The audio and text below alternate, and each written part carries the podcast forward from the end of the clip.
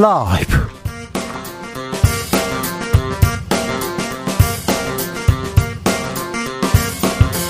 2022년 10월 19일 수요일입니다. 안녕하십니까. 주진우입니다. 나경원 전 의원이 대통령 직속 저출산 고령사회위원회 부위원장 임명됐다는 소식 전해드렸는데요. 이어서 기후 환경대사에 임명됐습니다. 나흘 사이에 두 개의 정부 고위직 얻은 건데요. 국민의힘 유력한 당권 주자에게 명패가 쌓이는 이유는 뭘까요? 나경원 의원에게 직접 들어보겠습니다. 이재명 더불어민주당 대표의 방산 주식 정치권에서 갈치 논쟁으로 비화되고 있습니다. 갈치 정치다, 대왕 갈치다 이렇게 설전 오갑니다. 백경란 질병관리청장의 주식 이것도 논란이 커지고 있는데요. 공동 혁신구역에서 들여다보겠습니다. 검찰이 이재명 대표의 최측근으로 꼽히는 김용 민주연구원 부원장을 체포하고 자택 등을 압수수색했습니다. 대선 자금 수사 시작된 걸까요? 검찰의 칼날 어디로 향할까요? 이슈 티키타카에서 짚어봅니다. 나비처럼 날아 벌처럼 쏜다. 여기는 주진우 라이브입니다. 오늘도 자중자애 겸손하고 진정성 있게 여러분과 함께 하겠습니다. 2023년 수능이 이제 꼭 한 달 앞으로 다가왔습니다. 해마다 수능날 추웠던 기억 있으시죠? 찬바람 불었던 것 같은데요. 우리 수험생분들 남은 한 달 건강관리 잘해서 후회 없는 후회 없는 음, 마지막이 되기를 바랍니다. 사실 하루에 그 10여 년간 이렇게 학교 다녀서 공부했던 거를 평가받는다. 이건 좀 불합리하다. 그런 생각도 하는데요. 아무튼 건강해야 됩니다. 음, 나의 수능은 어땠어요? 저 학력고사는 어땠습니다. 시험 준비하느라고 밤샜지요. 아유, 시험 준비하는데요. 엄마가 더 고생했어요. 이런 분들 많습니다. 자, 수험생들 얘기 들려주십시오. 이름도 함께 보내주십시오. 그러면 주진우 라이브가 큰 목소리로 응원해 드립니다. 어, 나의 시험 이야기 들어 보겠습니다. 샵 9730 짧은 문자 50원 긴 문자는 100원이고요. 콩으로 보내시면 무료입니다. 그럼 주진우 라이브 시작하겠습니다.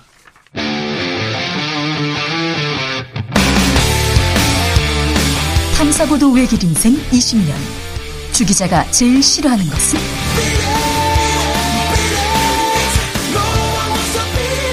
이 세상에서 비리와 부리가 사라지는 그날까지. 오늘도 흔들림 없이 주진우 라이브와 함께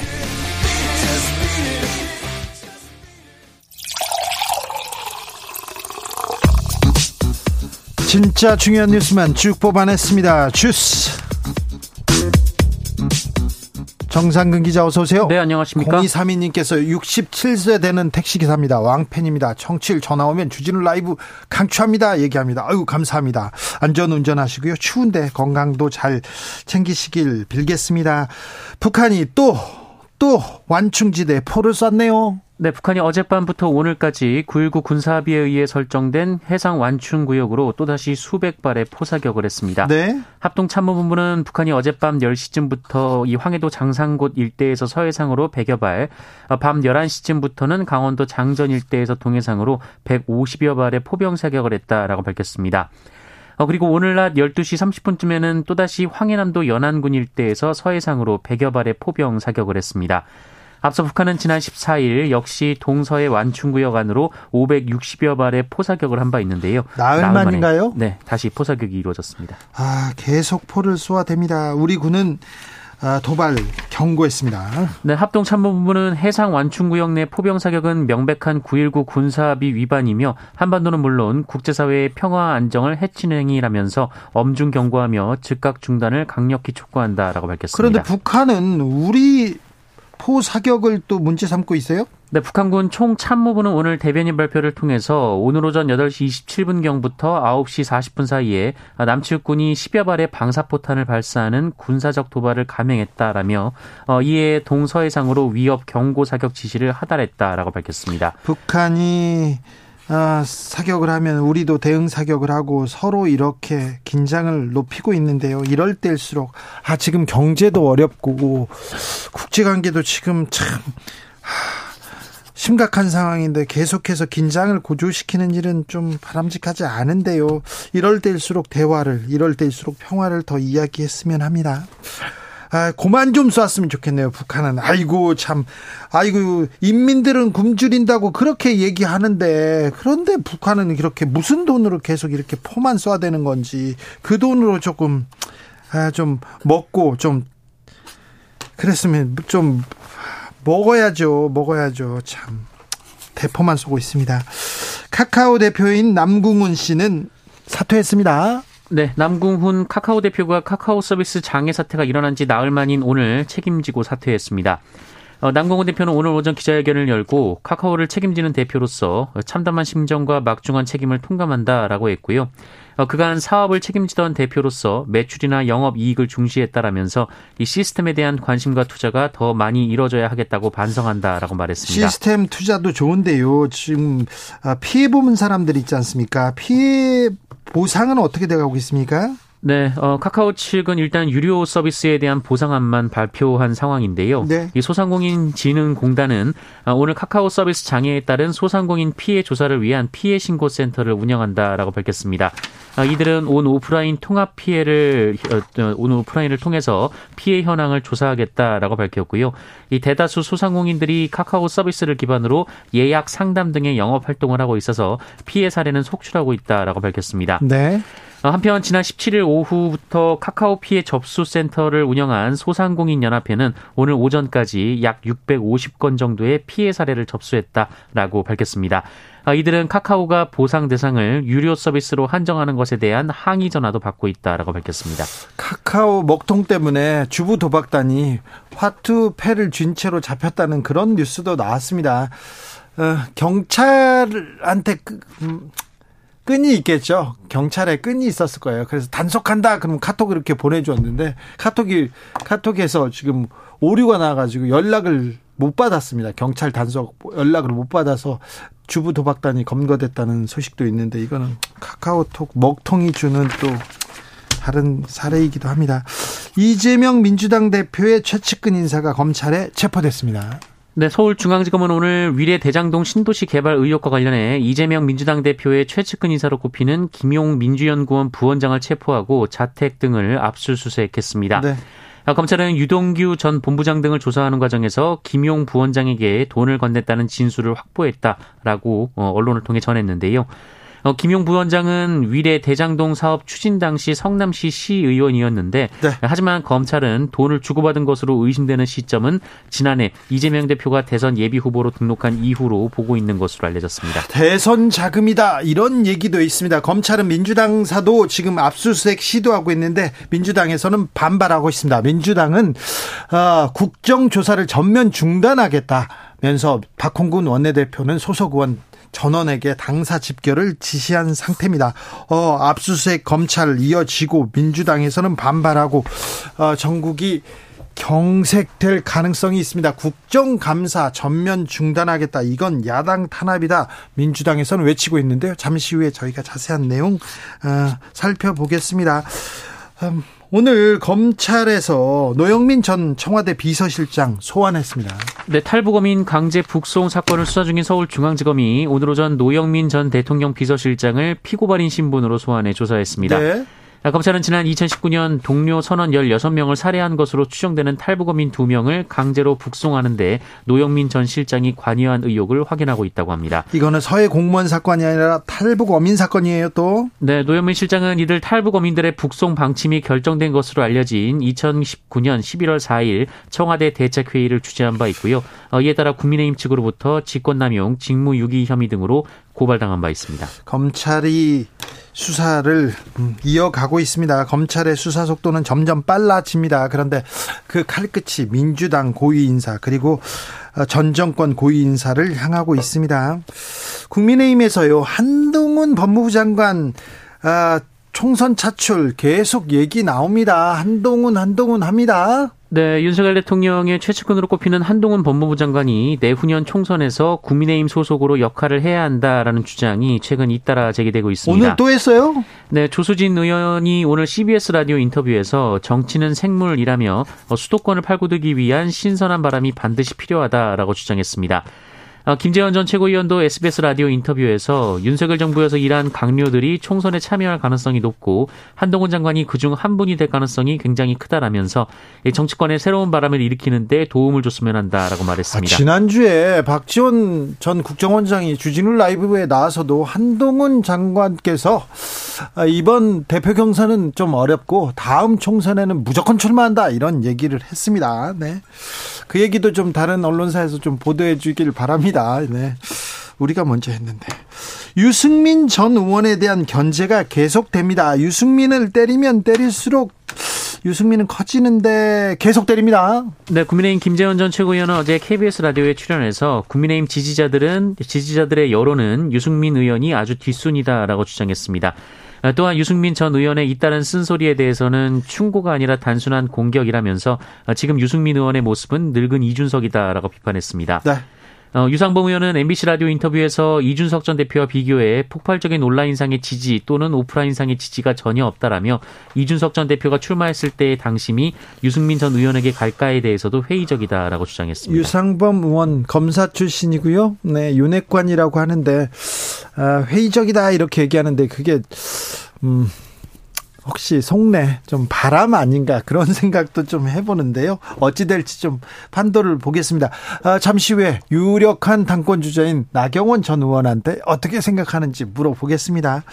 아, 민주당에서 양곡 관리법을 단독 처리했어요? 네, 쌀값 안정을 위해 초과 생산된 쌀을 정부가 의무적으로 매입하도록 하는 내용을 골자로 하는 양곡관리법 개정안이 오늘 민주당 주도로 국회 농림축산식품해양수산위원회를 통과했습니다. 네. 어, 여당인 국민의힘은 거대 야당의 날치기 처리라면서 강하게 반발했는데요. 국민의힘은 이 법안이 이재명 대표의 사법 리스크를 다른 이슈로 막으려는 것이다라면서 쌀 산업을 망치는 대표적 포퓰리즘 정책이라고 주장했습니다. 민주당은 왜 우리가 처리할 수밖에 없었다 이렇게 얘기합니까?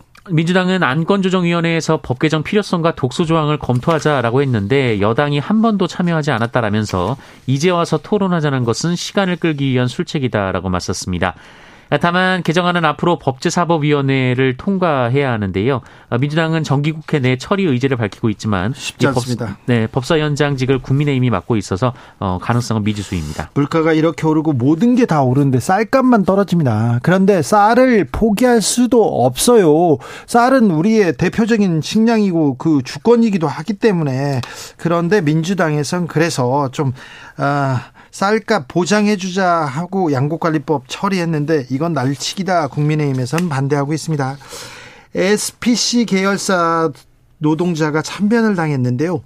이 기계가 위험한 기계가 맞잖아요. 여기서 죽었으니까. 그런데 이 기계가 안전 대상이 안전 검사 대상이 아니라고요? 네, 지난 15일 그 SPC 계열사 공장에서 20대 여성이 샌드위치 소스를 섞는 혼합기에 몸이 끼어 숨진 채 발견돼 많은 분들이 안타까워했는데요. 네. 어, 이 여성은 모친과 미성년자 동생을 부양해 오던 소녀 가장이었습니다. 20대 초반이었어요. 네, 고인이 작업하던 혼합기는 끼임 방지를 위한 덮개 그리고 그 덮개가 열리면 자동으로 멈추는 장치가 모두 없었는데요. 어, 문제는 이런 안전장치 미비에도 불구하고 그동안 아무 제재 없이 이런 기계가 사용돼 왔다라는 겁니다. 아니 여기서 사람이 죽었는데요. 그이 위험한 기계를 왜 관리 대상에서 뺀 겁니까? 네, 산업안전보건법은 위험한 기계에 대해선 안전에 관한 성능 기준이 적합한지 2년마다 검사를 받도록 의무화하고 있는데 여기에 혼합기가 빠져 있었습니다. 예, 안전검사 대상이 아니다 보니 사업장에서 기준에 미달한 혼합기를 그대로 써왔던 건데요.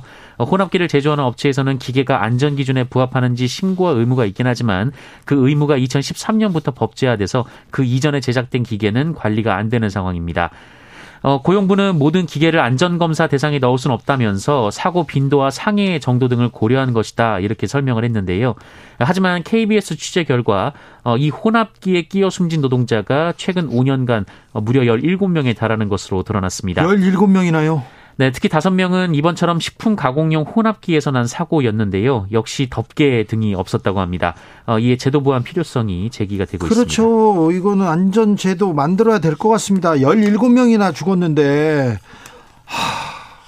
이윤이 중요하지만 생명보다 중요할까요? 언제까지 이렇게 노동자를 잃으면서도 계속 기계를 돌릴 건지 아, 여기에 대해서 좀 우리가 좀 심각한 고민 해봐야 됩니다.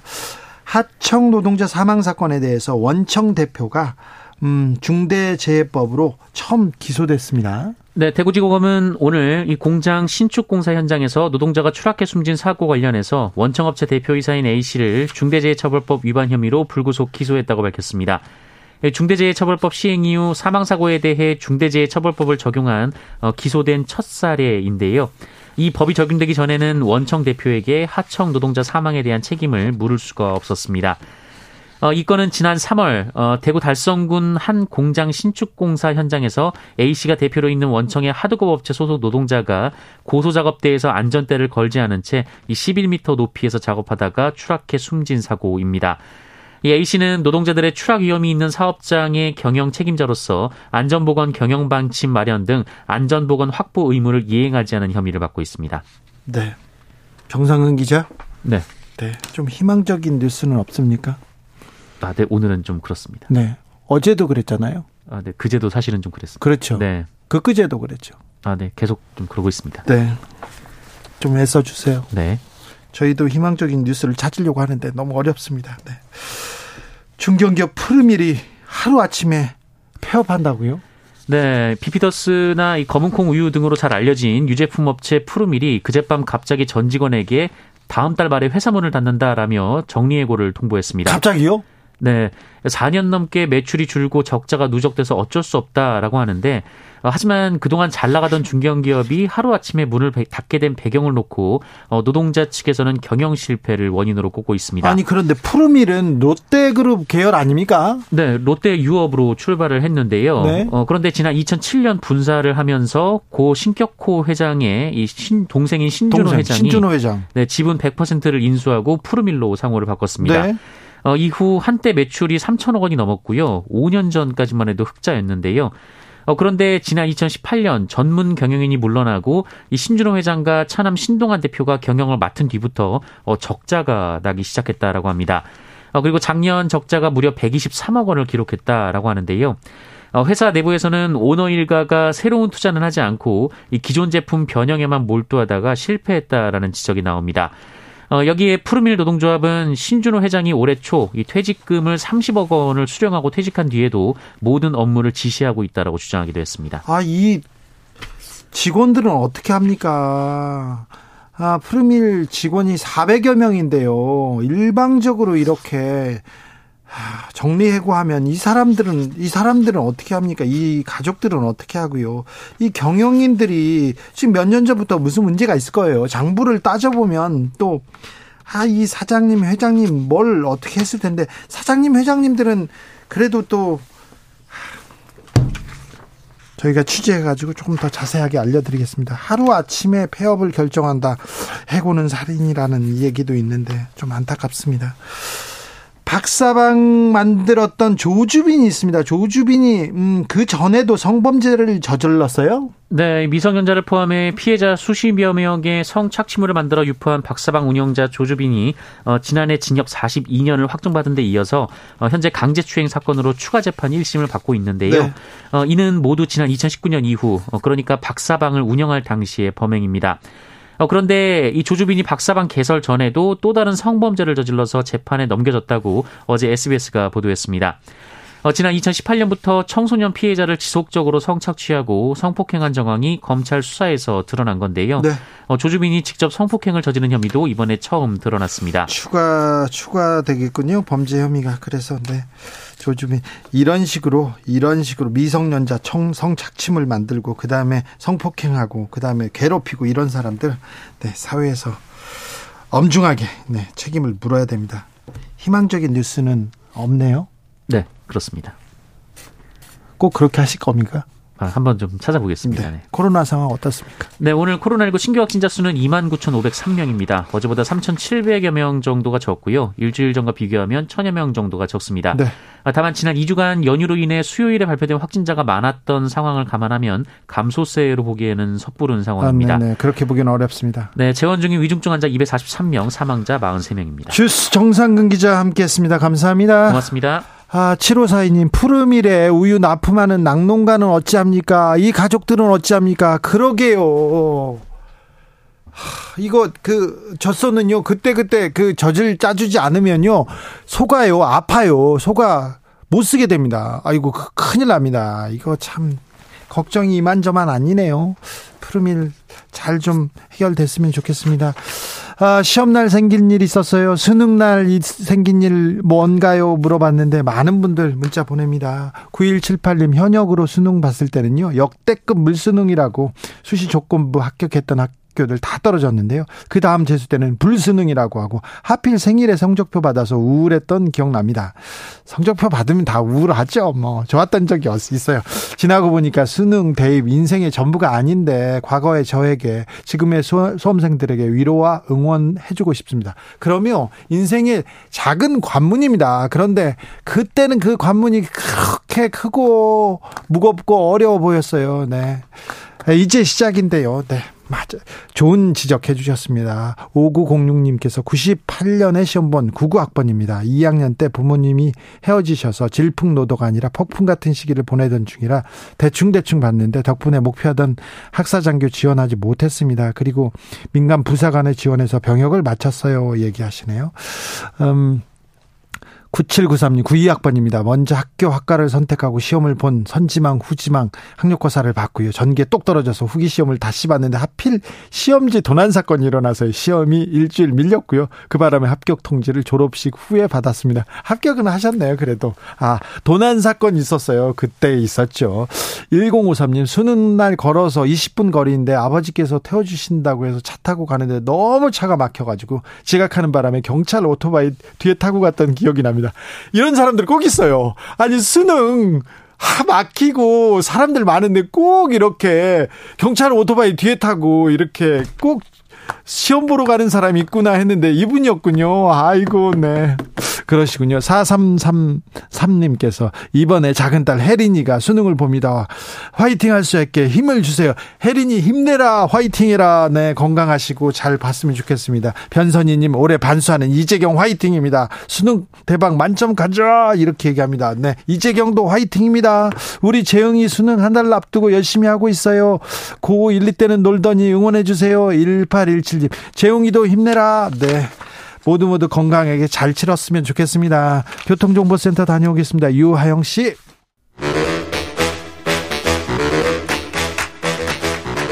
이것이 혁신이다 여야를 내려놓고 관섭을 떼버리고 혁신을 외쳐봅시다. 다시 만난 정치 공동 혁신구역. 수요일 주진우 라이브는 정쟁 비무장지대로 변신합니다. 대한민국 발전을 위해서는 날선 공방 환영합니다. 주진우 라이브가 지정했습니다. 여야 혁신위원장 두 분 모셨습니다. 천하람 국민의힘 혁신위원 어서 오세요. 네, 전남 순천의 천하람입니다. 신현영 더불어민주당 의원 어서 오세요. 안녕하세요. 신현영입니다. 지금 더불어민주당 의원들은 다 지금 집결 당사에 집결하라 지시가 내렸네요. 예, 지금 국정감사 기간 중인데요. 네. 박홍근 원내대표께서 국정감사 중단하고 네. 지금 정말 역사상 유례없는 야당 당사를 압수수색하기 위해서 온 검찰과 수사관들의 대치 상태로 지금 모든 의원들 총동원령을 내렸습니다. 저도 빨리 가봐야 되는 상황입니다. 그러니까요. 네. 그런데 국정조사도 전면 중단했습니까? 네, 지금 중단되고 그렇게 지금, 심각한 상황입니까? 네, 저희 지금 보건복지위인데요. 지금 정해가 된 상태로 지금 당사로 모두 달려갔고요. 예. 지금 상황에서는 검찰 두 명 그리고 수사관 여섯 명이 현장에 나와 있는 상황인데 네. 아직 당사로는 들어가지 못하고 있는 상황입니다. 그만큼 지금 모든 의원들이 총 집결해서 정말 인간띠 두르고 막아야 되는 상황. 아, 정말 이런 날이 올 거라고 생각도 못 했는데. 당사 사에 대한 압수수색 이거는 조금 어... 예 실제로 지금 김용 어 민주연구원 네. 부원장께서는 어, 지금 당사에 압수수색을 하시는 이유가 뭐 임명장을 부연구원장으로서 임명장을 11일 날 받았고 사무실이 있을 거 아니에요? 예, 17일 그 9층에 당사의 사무실이 있거든요. 네. 근데 출근을 17일 정규 회의 때 세 번 정도 오신 거예요. 그 이후에. 그렇기 때문에 뭐 비품이나 소지품 아무것도 없습니다.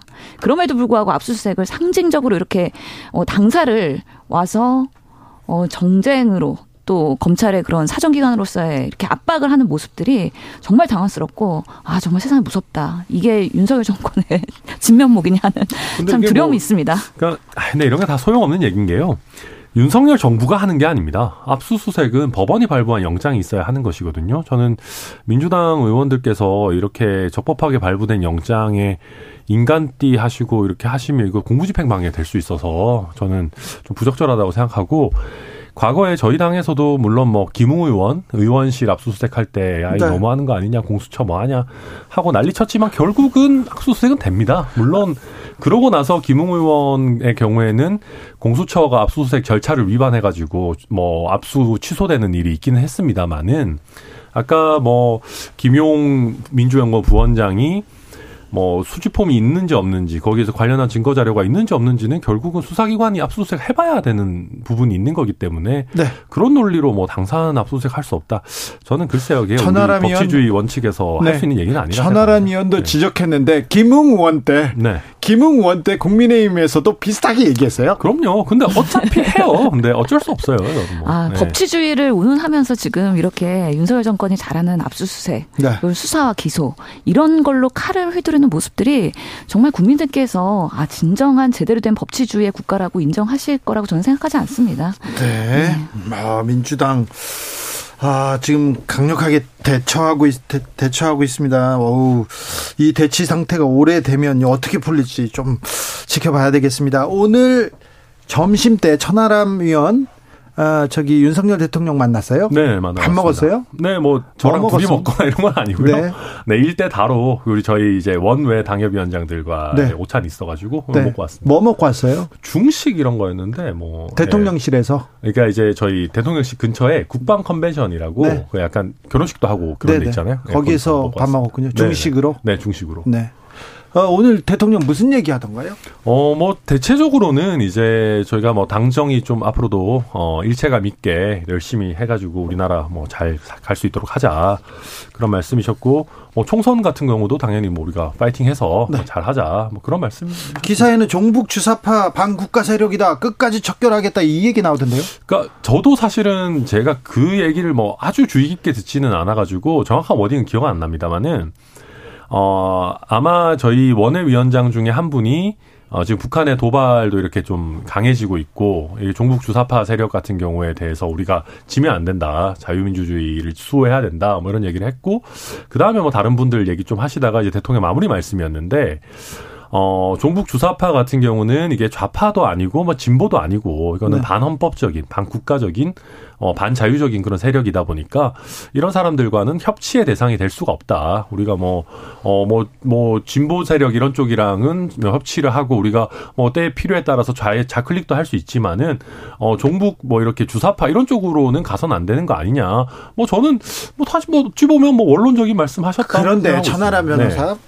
북한을 따르는 주사파가 누구 있어요? 근데 지난주부터 음. 계속해서 김일성 주의자, 종북, 주사파 나오고 색깔로 나오고 있는데 북한을 따르는 주사파 무리가 누가 있습니까? 그러니까, 척결합시다, 우리가. 그러니까 저도 이제 대통령께서 예를 들면 특정인을 거론하거나 아니면 뭐 더불어민주당을 싸잡아가지고 뭐 종북 주사파 세력이다라고 했다면 당연히 문제겠지만은 우리 사회에 종북 주사파 세력이 그렇다고 해서 영인가 뭐 그거에 대해서는 우리 더 당연히 사람들마다 생각이 다를 거라고 생각하고요. 저는 뭐 그런 분도 소수이긴 하지만 있을 수 있습니다. 예를 들면 지난번에 김정은 위원장에 대해서 무슨 뭐 위인 환영단인가요? 뭐 막 김정은 위원장 사랑해요 막 하시고 막 이런 분들 계셨잖아요. 네. 그런 것들 보면 특히 지금 북한의 도발이 굉장히 강화되고 있는 이런 상황에서 어 당연히 우리 대한민국 헌법을 수호하고 우리 어 우리 국채를 지켜야 되는 그런 뭐 대통령으로서 뭐 하신 말씀이다. 그렇게 봅니다.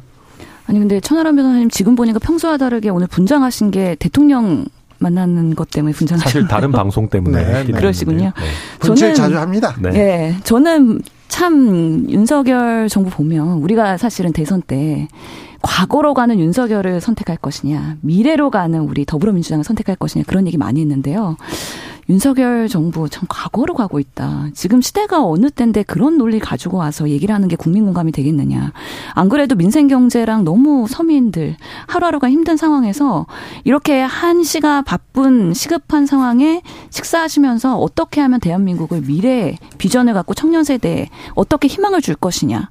그리고 지금 어려운 경제 어떻게 극복할 것이냐에 대한 아주 내실 있고 건실적인 그런 논의가 필요한데 왜 이런 얘기들이 묻혀 있는 건지 저는 이해가 할 수가 없어요. 천하람 의원님 오늘 네. 대통령이 얘기하면 얘기했을 때 남북 위기, 세계 평화 얘기를 하면서 국제 질서 어렵고 경제 어렵다 이런 얘기가 나와야 되는데 종북 주사파 얘기 나오면 이게 기사로 나오고 이게 주된 메시지가 될 게 뻔히 알면서도 이게 철진한 주사파 논쟁 이 이어갈 것 같습니다. 지난주에 김일성주의자 종북 주사파 얘기 나왔을 때 천하람 변호사가 비판했지 않습니까? 지금 이럴 때가 아니라고. 아 저는 뭐 당연히 김문수 위원장 얘기는 부적절하다고 생각하고요. 근데 이제 이게 대통령 말씀은 제가 아까도 말씀드렸지만 뭐 누구 특정인을 거론하거나 누구를 타겟팅해서 한 얘기가 아니라 지금 우리가 여러 가지 안보 상황이 엄중하고 또 대한민국의 경제 상황 이런 것들이 안 좋은 상황에서 어, 우리가 지금 뭔가 어떤 확고한 우리 내부 어떤 결속 같은 걸 다져야 된다. 그러니까 이제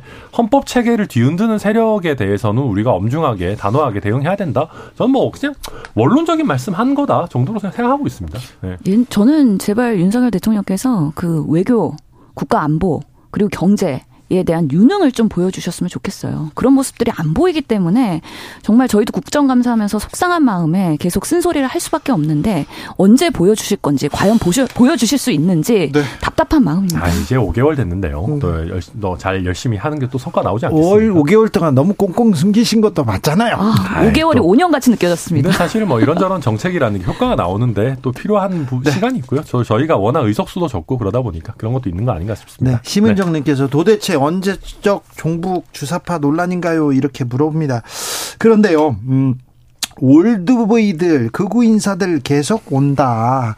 아, 국민의힘에서 계속 핵과 관련돼서 또 북한과 관련해서 계속 거친 얘기가 나오고 올드보이 속속 귀환한다. 이 부분에 대해서는 어떻게 보시는지요? 어, 저는 뭐 김문수 위원장 인선은 처음부터 대, 뭐 비판 많이 했었고 예. 저도 그다지 뭐 좋다고 생각하지 않습니다. 특히 경산호 위원장 같은 경우는 유연성이라든지 뭐 네. 어떤 협의, 협력 이런 부분들이 중요한 뭐 부분이 있다 보니까 네. 그다지 좋은 인사라고 뭐 지금도 생각하지 않고요. 어, 근데 이제 뭐 핵과 관련해 가지고는 저는 근데 조금 생각이 다른 것이 대통령실이 갑자기 막 우리 핵 개발합시다. 뭐 전략핵, 뭐 전술핵 뭐 이런 거 하자. 이러면은 이거는 제가 봤을 때는 좀, 아유, 왜 이렇게 갑작스럽냐라고 할 수 있는데, 저는 여당 같은 경우에는 국합 배드캅, 그러니까 착한 경찰, 나쁜 경찰 전략 같이, 그러니까 북한에 대해서 아니 너네 이런 식으로 7차 핵실험 이렇게 하고 이러면 결국 우리로서도 어, 핵과 관련한 조치들 취할 수 없, 취할 수밖에 없다. 이런 경고의 메시지 날리는 거 저는 나쁘다고 생각하지는 않습니다. 다만 저희 당 대표격인 정진석 위원장 같은 경우에는 조금 아무래도 당 대표시니까 네. 어, 어떤 내용이 정리되고 나서 발언하셔야 되겠지만 그 외에 뭐 조경태 의원이라든가 김기현 의원이라든가 이런 분들은 사실 이게 냉정하게 보면은 좀 당 대표 선거를 염두에 둔 부분도 있고 네. 우리 당 우리 국민들 중에 이제 핵뭐 우리도 뭔가 핵이 필요하다 이렇게 보시는 분들 많거든요. 특히 보수 지지층에서 많고 그러다 보니까 뭐 북한에 대해서 약간 배드캅 전략 플러스 어 당 대표 선거 준비 이런 부분들이 있지 않나 싶습니다. 그러니까 진짜 국민의힘에선 당 대표 되려면은 국우 네. 우클릭을 많이 해야 되는 것 같아요. 지금 모든 주자들이 계속 강경 발언을 네. 쏟아내고 있거든요. 심지어 유승민 전 의원도 게임 처인저 얘기하면서 네. 간접적으로나 핵무기 그런 필요성 얘기하셨는데 이런 식의 국민의힘의 당권 주자들에 대해서 국민들이 과연 어, 동의하고 지지하실지 저는 네. 그렇지 않다고 보고요. 뭐 윤심 그리고 이 강경 안보에 대한 발언 이런 모습들이 국민의힘의 여당으로서는 정말 책임 있는 모습으로 보이지 않는다. 공감이 안 된다라는 말씀을 제가 드립니다. 한마디만 드리면은 그러니까 민주당에서는 뭐 약간 우클릭을 조금만 하면 뭐 극우다 이런 말씀하시는데 제가 여론조사 데이터 를 정확하게 기억 못해서 참 조심스럽습니다만 데이터 말하면 안 됩니다. 그러니까 그러니까 그 저희가 이제 미국과의 핵 공유를 해야 된다. 네, 플러스 독자적인 핵 보유를 해야 된다라고 생각하는 어, 국민들을 합쳤을 때 과반이 넘는다는 결과를 제가 본 적이 있거든요. 그렇다면 과반이 넘는 국민들이 동의하는 방식이 과연 극우인가? 네. 저는 그러니까 그렇게 민주당이 아, 본인들이 생각하는 게 아니면 다 극우다. 이거는 뭐 올드한 사고 방식이다. 이런 약간 생각을 가지는 게 오히려 민주당이 국민들과 좀 동떨어지는 그런 길로 가는 거 아닌가 생각합니다. 그러니까 저는 현실성 있는 발언을 좀 하셨으면 좋겠어요. 예를 들어서 이 정말 전술핵 배치 같은 경우에도 키를 쥐고 있는 미국의 골드버드 배사는 이게 무책임하고 위험한 것이다. 네. 라고 발언한 만큼 네. 과연 현실 현실성 있는 목소리를 내시는 겁니까? 아니면은 강경 발언하면서 인기몰이로 가고 계시는 거예요? 현실성이 없더라도 네. 그 자체가 현실. 북한에 대한 경고가 될 수도 아, 있죠. 아, 그럴 수도 네. 있지만 현실성 네. 떨어지고 그리고 여론조사에서 많은 지지를 받는다고 하더라도 음. 아, 바른 길이 아니면 그쪽으로 가면 안 되죠. 아 근데 이제 그거에 대해서 논의도 못 한다. 이건 저는 지나치게 북한 눈치 보는 거라고 봐요. 논의를 네. 하면서 너무 오른쪽으로 강경하게 가고 있는 상황에서 공구일공님 천하람 의원님 오늘은 같이 중식 먹었다고 감싸주는 건가요? 얘기 나옵니다. 네. 아니 저는 뭐 핵 문제 이런 거는 충분히 논의할 수 있다고 봐요. 알겠어요. 네. 중식에서 반주를 하진 않았죠. 네네 네, 안 했습니다. 구크라님께서 신현영 의원님 오늘 눈썹 아, 진하게 잘 됐습니다. 이렇게. 어, 자. 중대재해법 좀 얘기했으면 좋겠어요. 중대 SPC 빵 공장에서 20대 노동자가 숨지는 사건이 발생했어요. 중대재해법 적용 대상인데 기재부에서 기재부에서 형사처벌 규정을 삭제하려는 그런 어, 시행령 이렇게 내놨습니다. 그리고 윤석열 정부에서 중대재해법 이거 문제 있다고 계속해서 사장님 편만 든다 이런 지적은 이어지고 있는데요. 전하람 변호사. 근데 그거는 사실 사실과 좀 다릅니다. 지금 중대재 중대재해처벌법이 노측과 사측 모두 다 문제 제기를 하고 있는데요.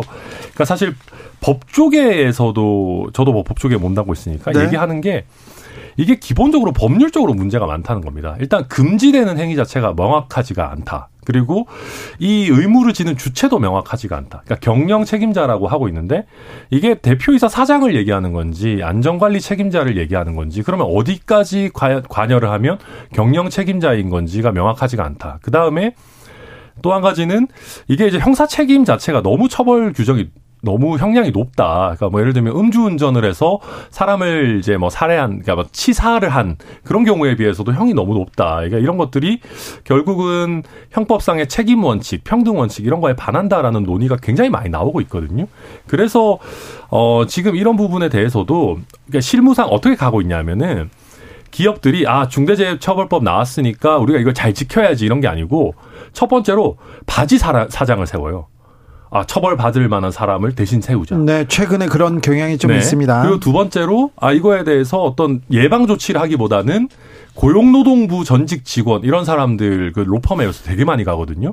그런 사람들한테 비싼 돈 주고 자문 계약 해가지고 컨설팅 받고 이렇게 하고 있습니다. 그러니까 이게 어떻게 보면은 저는 중대재해처벌법을 우리가 정말 명확하게 지켜야 되는 것들을 딱 엄격하게 정하고 그거에 대해서 명확한 책임을 물어야 되는데 지금 너무 포괄적으로 하면서 그냥 책, 형사 책임만 막 올려놓으니까 바지 사장 찾고 고용노동부 전직 직원 찾고 부작용 위주로 가고 있다. 저는 그렇게 봐요. 그렇기 때문에 우리가 중대재해처벌법 사실 어렵게 만들긴 했는데 뭐 양쪽에서 비판은 있었습니다. 그만큼 명확하게 해야 될 거는 앞으로도 또뭐 개정이 필요한다고 생각이 들긴 하는데요. 그럼에도 불구하고 우리 시행하고 나서도 계속해서 사건 사고가 끊이지 않고 있거든요. 노동자가 계속해서 일터에서 네. 어, 집에 돌아가지 못하고 있습니다. 예, 그렇기 때문에 사망자가 속출하고 있는 상황에서 이 법이 과연 우리가 기대했던 그런 완벽한 법이냐 그렇지 않다는 거죠. 부족한 부분은 더 메꿔야 되는데 그런 부분이 완화로 가면 안 된다는 거죠.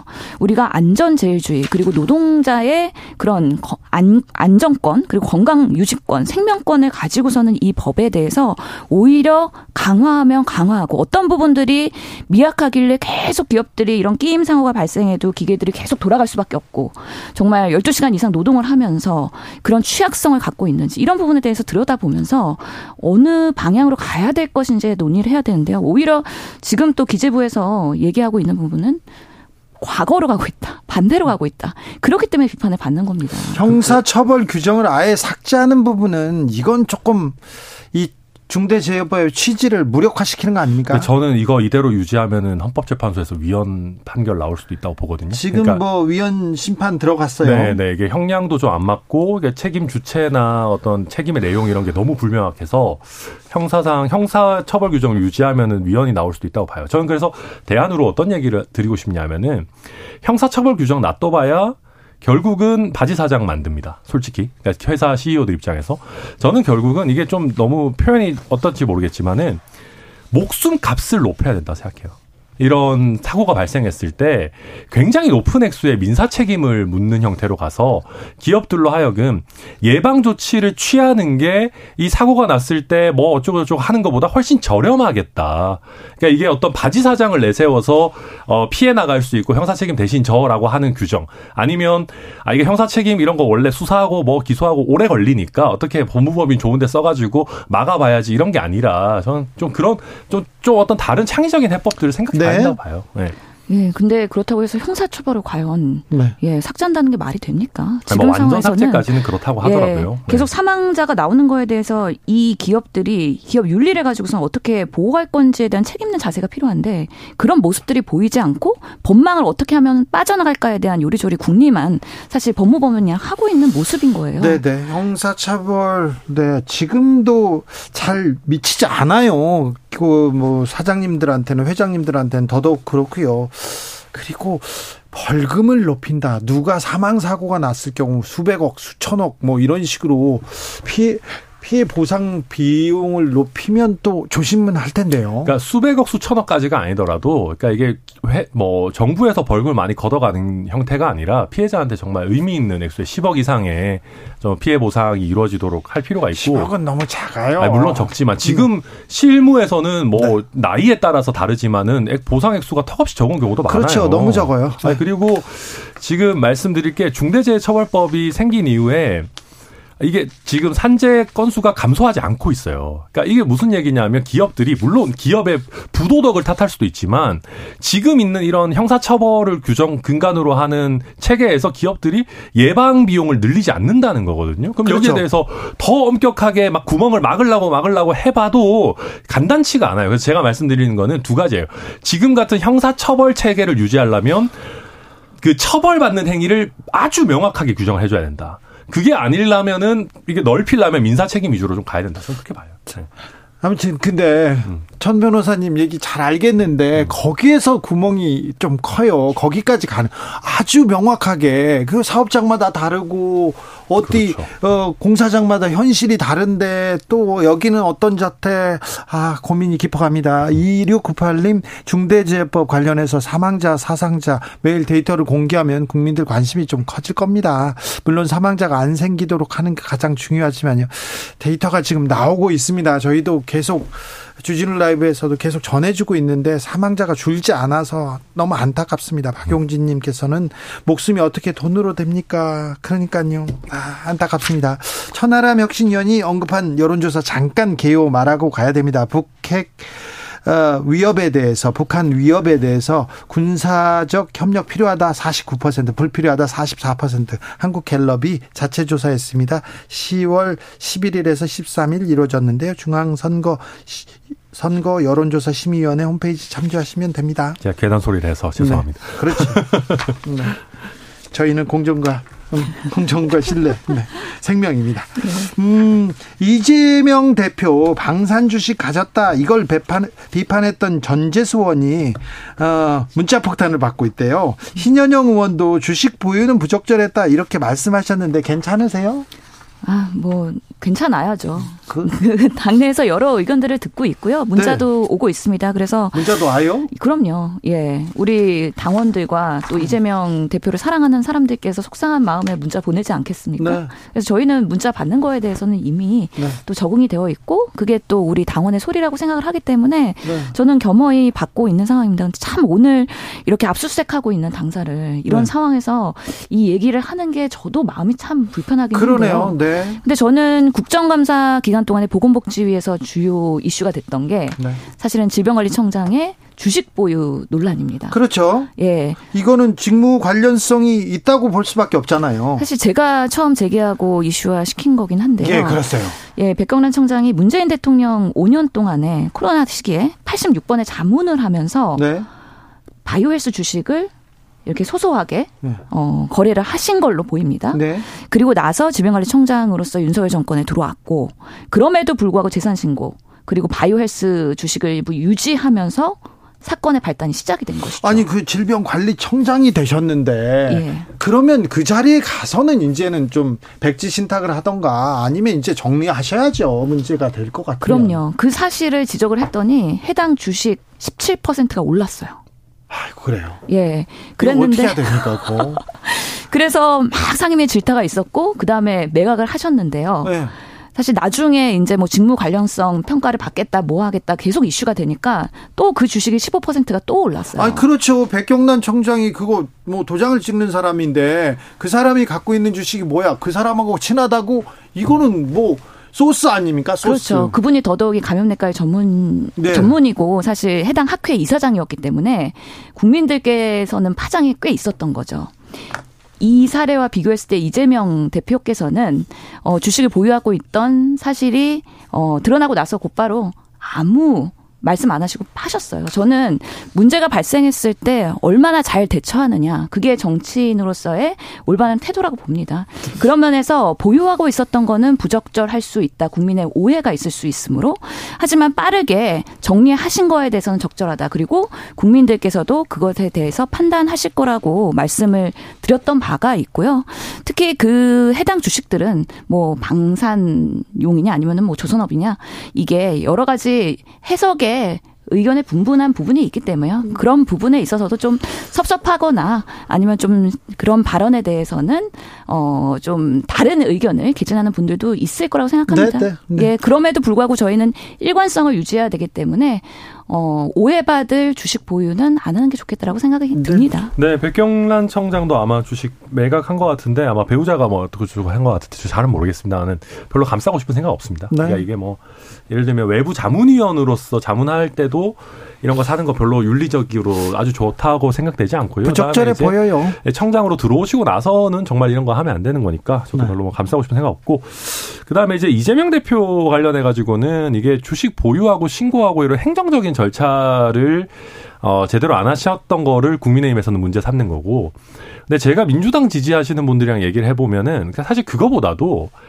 아니 그 시기에 어떻게 주식 투자를 할 생각을 하시냐. 그리고 이게 뭐 작은 액수도 아니고 꽤 큰 액수를 가지고. 그러니까 우리는 어 대선 치르고 뭐 하고 하느라고 기진백진하고 막 뉴스도 못 보겠어 가지고 마음 아픈데 너무 어떻게 보면 대선 패배라는 것을 엄중하게 안 받아들이시는 거 아니냐. 그러니까 그런 거에서 약간 좀 마음이 상한 그런 것들이 느껴지더라고요. 그래서 저는 전재수 의원도 그런 포인트에 집, 집중해가지고 말씀하셨다고 생각하고 저는 이거는 뭐 문자 폭탄 받을 일이라고 생각하지 않아요. 그냥 약간 오히려 민주당 지지층이 하고자 하는 말을 약간 대변해 주시는 정도의 얘기였다고 저는 생각하고 제가 전재수 의원님이나 어, 우리 신영 의원님이랑도 가끔씩 방송하고 하지만은 원래 이재명 대표를 되게 그러니까 뭐 싫어하는 분들이 아니거든요. 원래 우호적인 분들이고 이게 뭐 예를 들면 조홍천 의원이나 박용진 의원이 이런 말씀 하셨다 그러면은 아이 뭐 또 쓴소리 하시나 이럴 텐데 이분들은 제 생각에는 애정어린 그냥 뭐 지지층의 비판을 대신해 준 정도의 느낌 아닌가. 그래서 뭐 이걸 가지고 무슨 갈치가 뭘 잡아먹네 막 이게 저는 더 오반 것 같아요. 말이 안 되는 얘기인 것 같아요. 그거는. 조계철님께서 참여밭에선 가끔도 고치지 말아야죠. 민주당도 성찰해야 됩니다. 얘기합니다.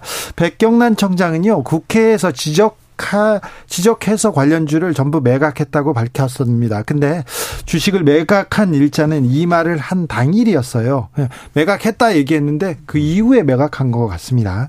아, 백청장 배우자는 바이오 관련주를 샀다가 직무 관련성이 있다는 지적을 받은 사실도 확인됐습니다. 아무튼 좀 공직자 이런 부분은 조금 조심해야 됩니다. 그런데요, 검찰이 오늘 어, 노영민 전 청와대 실장을 음, 소환해서 조사했습니다. 그리고 압수수색 지금 민주당사를 압수수색 하려고 하고 있고요. 검찰의 수사는 계속 속도를 내고 있는데 민주당 수뇌부 전 정권 수뇌부를 향합니다. 공교롭게. 아 근데 뭐 예전에 이재명 대표께서도 그런 얘기 하셨어요. 뭐 적폐 청사는 뭐 매일이라도 해야 된다. 근데 만약에 저희 우리 국민을 어 월북을 했다고 사실 월북을 한 건지 한 건지 여부가 다뭐 명확하지 않은 상황에서 이런저런 자료나 뭐 증거들을 왜곡하고 조작해가지고 우리 국민에게 월북 딱지를 씌운다. 아, 이거는 적폐죠. 이거는 정말 청산해야 됩니다. 그리고 예를 들면 북한에서 넘어온 어민들 같은 경우도 이 사람들에 대한 법적인 어떤 인도적인 그런 여러 협약에 반해가지고 강제로 송환했다 그러면 그것도 당연히 문제를 삼아야 되는 것이고 그 다음에 오늘 김용 부원장 얘기 같은 것도 보면은 다 뭐 대장동 뭐 여기서 유동규 이런 쪽에서 뭐 돈 받았다 뭐 이런 혐의잖아요. 그러니까 당연히 뭐 문제 제기할 수 있을 거라고 보고 있습니다. 아, 저는 요즘에 정말 아 대선을 지는 게 이런 의미구나라는 거에 대해 뼈저리게 아픔을 느끼고 있습니다. 춥죠. 예. 무섭죠. 아, 선거를 지면 정말 무섭구나. 그리고 그나마 사정 져서 나은 거예요. 기관과 예. 지금 정부 정말 무섭고 결국에는 칼끝이 가까이 조여오고 있는 느낌이거든요. 네. 아 정말 국민들께서 어떻게 평가하실지 어, 정말 저희로서는 할 말이 없고요. 네. 저희가 할 수 있는 말은 그겁니다. 그냥 수사하실 거면 공정하게 하십시오. 네. 김건희 여사 그리고 우리 더불어민주당 공정하게 하셔야 됩니다. 그래야 국민들께서도 이 수사가 법치주의에 맞는 수사라고 생각을 하실 텐데 지금은 그렇게 보이지 않기 때문에 더 문제인 겁니다. 신현영 전화람 전화람 신현영 두 분 오늘 감사합니다. 감사합니다. 네, 감사합니다. 신현영 의원은 빨리 당사로 가셔야겠네요. 예. 저희는 2부에서 나경원 전 의원과 함께 옵니다.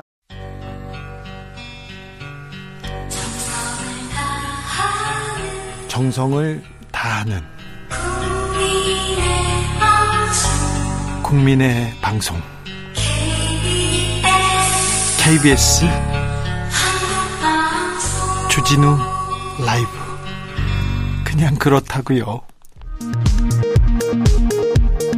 이 시각 라디오 정보센터 뉴스입니다.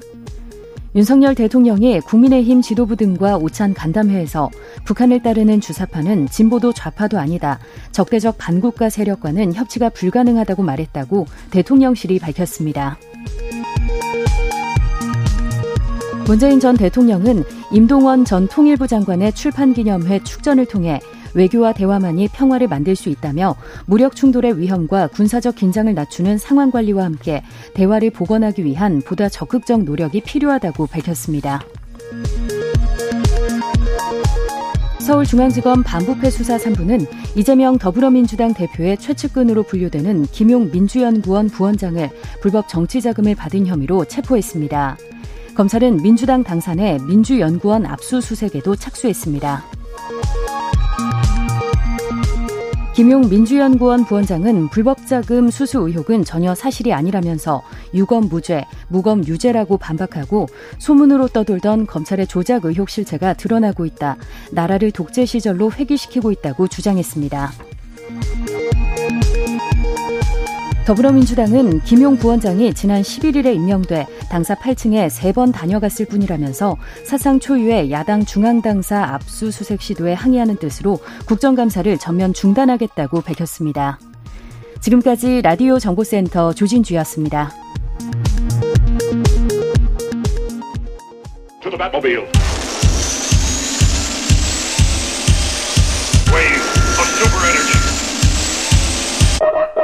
주기자의 1분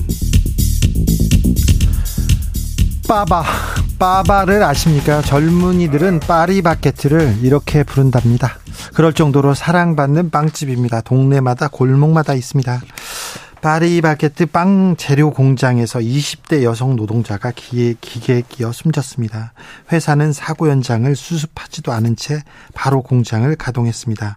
동료의 피 묻은 기계는 흰천으로 가려놓은 채 윤리와 도덕은 가려놓은 채 공장은 잘도 돌아갔습니다. 산업재해 사고 이후 회사가 보인 비상식적인 대처에 분노하는 사람들 많습니다. 특히 젊은이들 사이에 파리바게트 모기업 SPC 불매 운동이 번지고 있습니다. SNS 그리고 각종 온라인 커뮤니티에서는 SPC 브랜드 파리바게트, 베스킨 라빈스, 던킨 도너츠, 샤니, 삼립식품, 쉑쉑, 파스쿠치, 비즌 에그슬럿 등 브랜드가 나열돼 있습니다. 피 묻은 빵 먹을 수 없다. 노동자의 피 묻은 빵을 사 먹지 맙시다. 문구와 함께요. 빠바 알바생들도 불매 운동에 동참했다고 합니다. SPC가 사회적 지탄을 받은 것은 이번뿐 아닙니다. 불매 운동도 이번이 처음은 아니에요. 그때마다 가맹점 점주들만 피해를 본다는 지적이 있었습니다. 이 말도 맞습니다. 그분들이 무슨 잘못이 있습니까? 불쌍해요. 하지만 사고는 회사가 치고 유타는 점주들이 맞는 상황 이어지고 있습니다. 구조적인 문제 전혀 나아지지 않습니다. 허영인 SPC 그룹의 회장의 차남 허희수 부사장은 2018년에 액상 대마를 들여다가 들여와서 구속됐어요. 하지만 바로 경영에 복귀합니다. 그리고는 그랬는데도 언론에서는 허 부사장은 뉴욕 명물인 쉑쉑버거 사업을 성공적으로 안착시킨 1등 공신이다 이렇게 보도하더군요. 대마를 들여왔는데 네, 다른 것잘 들여왔다고. 2017년 고용노동부는 불법 고용을 지적하면서 파리브 파케트가 카페, 제빵 기사를 직접 고용할 것을 지시했습니다. 회사는 부당 노동행위 시정하겠다고 했고요. 점심 시간도 보장하겠다고 약속했습니다. 점심 시간 보장하겠다. 당연한 거를 그런데 그 당연한 약속을 지키지 않고 있습니다. 오히려 노조를 탄압하는 모습만 보이는데요. 빵을 구워야 할 노동자는 53일간 곡기를 끄는 단식을 했습니다. 파리바게트 노동자들은 지금도 양재동 SPC 본사 앞에서 천막 농성 이어가고 있습니다. 벌써 1년 넘었습니다. 기업이 사회적 책임, 아니, 약속은 지켜야 하는데, 기업이 이윤보다 생명을 더 중시해야 하는데, 안타깝습니다. 파리가 바게트, 파리가 바게트 K 쿠폰이 저한테도 하나 있더군요. 저는 먹지 못하겠습니다. 어떻게 할지도 모르겠습니다. 지금까지 주기자의 1분이었습니다.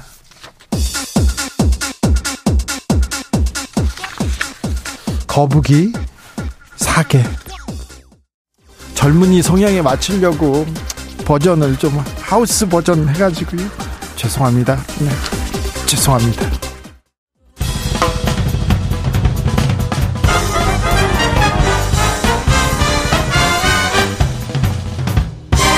훅 인터뷰 모두를 위한 모두를 향한 모두의 궁금증 훅 인터뷰 국민의힘 유력한 당권 주자 나경원 전 의원 어, 지난번에 저출산 고령사회위원회 부위원장 맡았습니다. 장관급 자리입니다. 그런데요, 어, 정부 기후환경대사도 임명됐습니다. 음, 대통령이 직접 당권 경쟁, 교통 정리 수순에 들어간 거 아니냐 여러 분석 나오는데 직접 물어보겠습니다. 기후 환경 대사가 되신 나경원 어, 전 의원, 안녕하세요. 네, 안녕하세요. 네. 반갑습니다. 네, 어, 네. 잘 지내세요? 요즘 어떻게 지내십니까? 뭐 말씀하신 것처럼 갑자기 일을 좀 하라 그러셔갖고 네. 어, 일을 하게 됐고요. 네. 그거는 네. 사실은 뭐 어, 저출산 부위원장하고 기후환경대사 대외진명대사를 동시에 사실은 어, 한 번에 하라 그러셨는데 네. 기후환경 대사는 국무회의 의결 절차가 필요한 자리입니다. 그래서 아. 발표가 좀 차이가 나게 되어 있었고요. 네. 어, 원래 동시에 오퍼를 받았었습니다. 보건복지위원회에서 오래 활동하셔서 저출산 고령사위원회 부위원장은 좀 이해가 되는데요. 기후환경대사도 여기에도 조회가 좀 깊으셨는지요? 어, 제가 국회 특위위원장을 저출산 특위위원장을 했었고요. 했죠. 그렇죠. 예, 기후환경 부분은 예전에 그 파리 기후 변화 협약에서 네. 대한민국 대표로 연설하기도 했었습니다. 그래서 네. 어 그리고 최근에 다보스 포럼에 가서 가장 중요한 이슈 중에 하나도 기후 변화 대응 이슈였거든요. 네. 그래서 어 그런 이슈에 대해서 계속해서 좀 뭐 외교 활동이나 이런 역할을 해왔기 때문에 네. 어 앞으로 뭐 우리 미래 아젠다 중에서 인구 문제하고 기후 문제를 잘 네. 대응해야지 대한민국 내일이 있지 않겠습니까? 네. 그래서 기후 부분은 주로 외교 협력 부분에 있어서 역할을 해라 예. 하신 예. 걸로 알고 있습니다. 알겠습니다. 네. 어, 지금 윤석열 정부 들어서 저출산 음 저출산 고령화 이 부분 정책하고 기후 위기 대응 문제 지금 잘 어, 보이지 않는데 좀좀 어, 좀 힘써 주십시오. 잘 부탁드리겠습니다. 뭐 그, 저 혼자 할 수 있는 게 아니라 모든 분들이 마음을 모아주시고 힘을 모아주셔야 되는 것 같습니다. 네. 그래서 어, 저출산 그리고 또 고령사회 대응 문제를 잘 네. 하지 않으면 대한민국 정말 중망에 걸린 문제라고 생각을 그렇죠. 하고요. 네. 예, 거기에 대해서는 뭐 아이를 낳아라 이 문제가 아니라요. 네. 이렇게 우리가 어, 인구가 축소되고 있고 인구 구조가 바뀌는 것에 대해서 네. 모든 분야에서 저희가 준비하고 또 그것에 대해서 대책을 마련하는 것 네. 굉장히 중요할 것 같습니다. 사회적 합의가 곳곳에 필요한 이슈입니다. 네. 네. 어, 나경원 대사는 프랑스 파리에서 개최된 2015년이었습니다. 기, 유엔 기후 변화 협약 당사국 총회에서 한국 대표로 참석한 바 있습니다. 맞죠? 네, 그렇습니다. 자, 네. 어, 명패가 쌓여가는 나경원 그런데 이분이 나경원 어, 나경원은 어, 유력한 국민의힘 당권 주자이기도 합니다. 그죠? 뭐 많은 분들이 그렇게 말씀들 하시더라고요. 뭐 여론조사에서도 네. 계속 이렇게 앞서 달리는 것으로 보이는데 그런데 유력한 당권 주자 나경원한테 자꾸 자리를 주는 게 이번에는 쉬어라 이런 그 메시지입니까? 윤 대통령이 그렇게 그림 그리는 겁니까?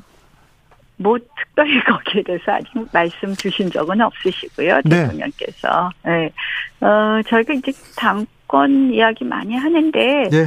전당대회가 언제 할지는 잘 모르겠어요 지금. 네. 그래서 비대위가 얼마나 갈지 그래서 그런 거하고도 좀, 음, 뭐, 다 관련이 있지 않을까, 이렇게 봅니다. 그래서 일단, 뭐, 중요한 아젠다를 뭐, 방향이라도 좀 챙기고, 네. 어, 할, 일을 할 수 있는 한 일을 하는 게 맞지 않나 해서 일을 하기로 했습니다. 저 윤석열 대통령이 만났을 때, 이렇게 만났을 때, 당권 나오지 마세요. 그런 얘기 안 했죠?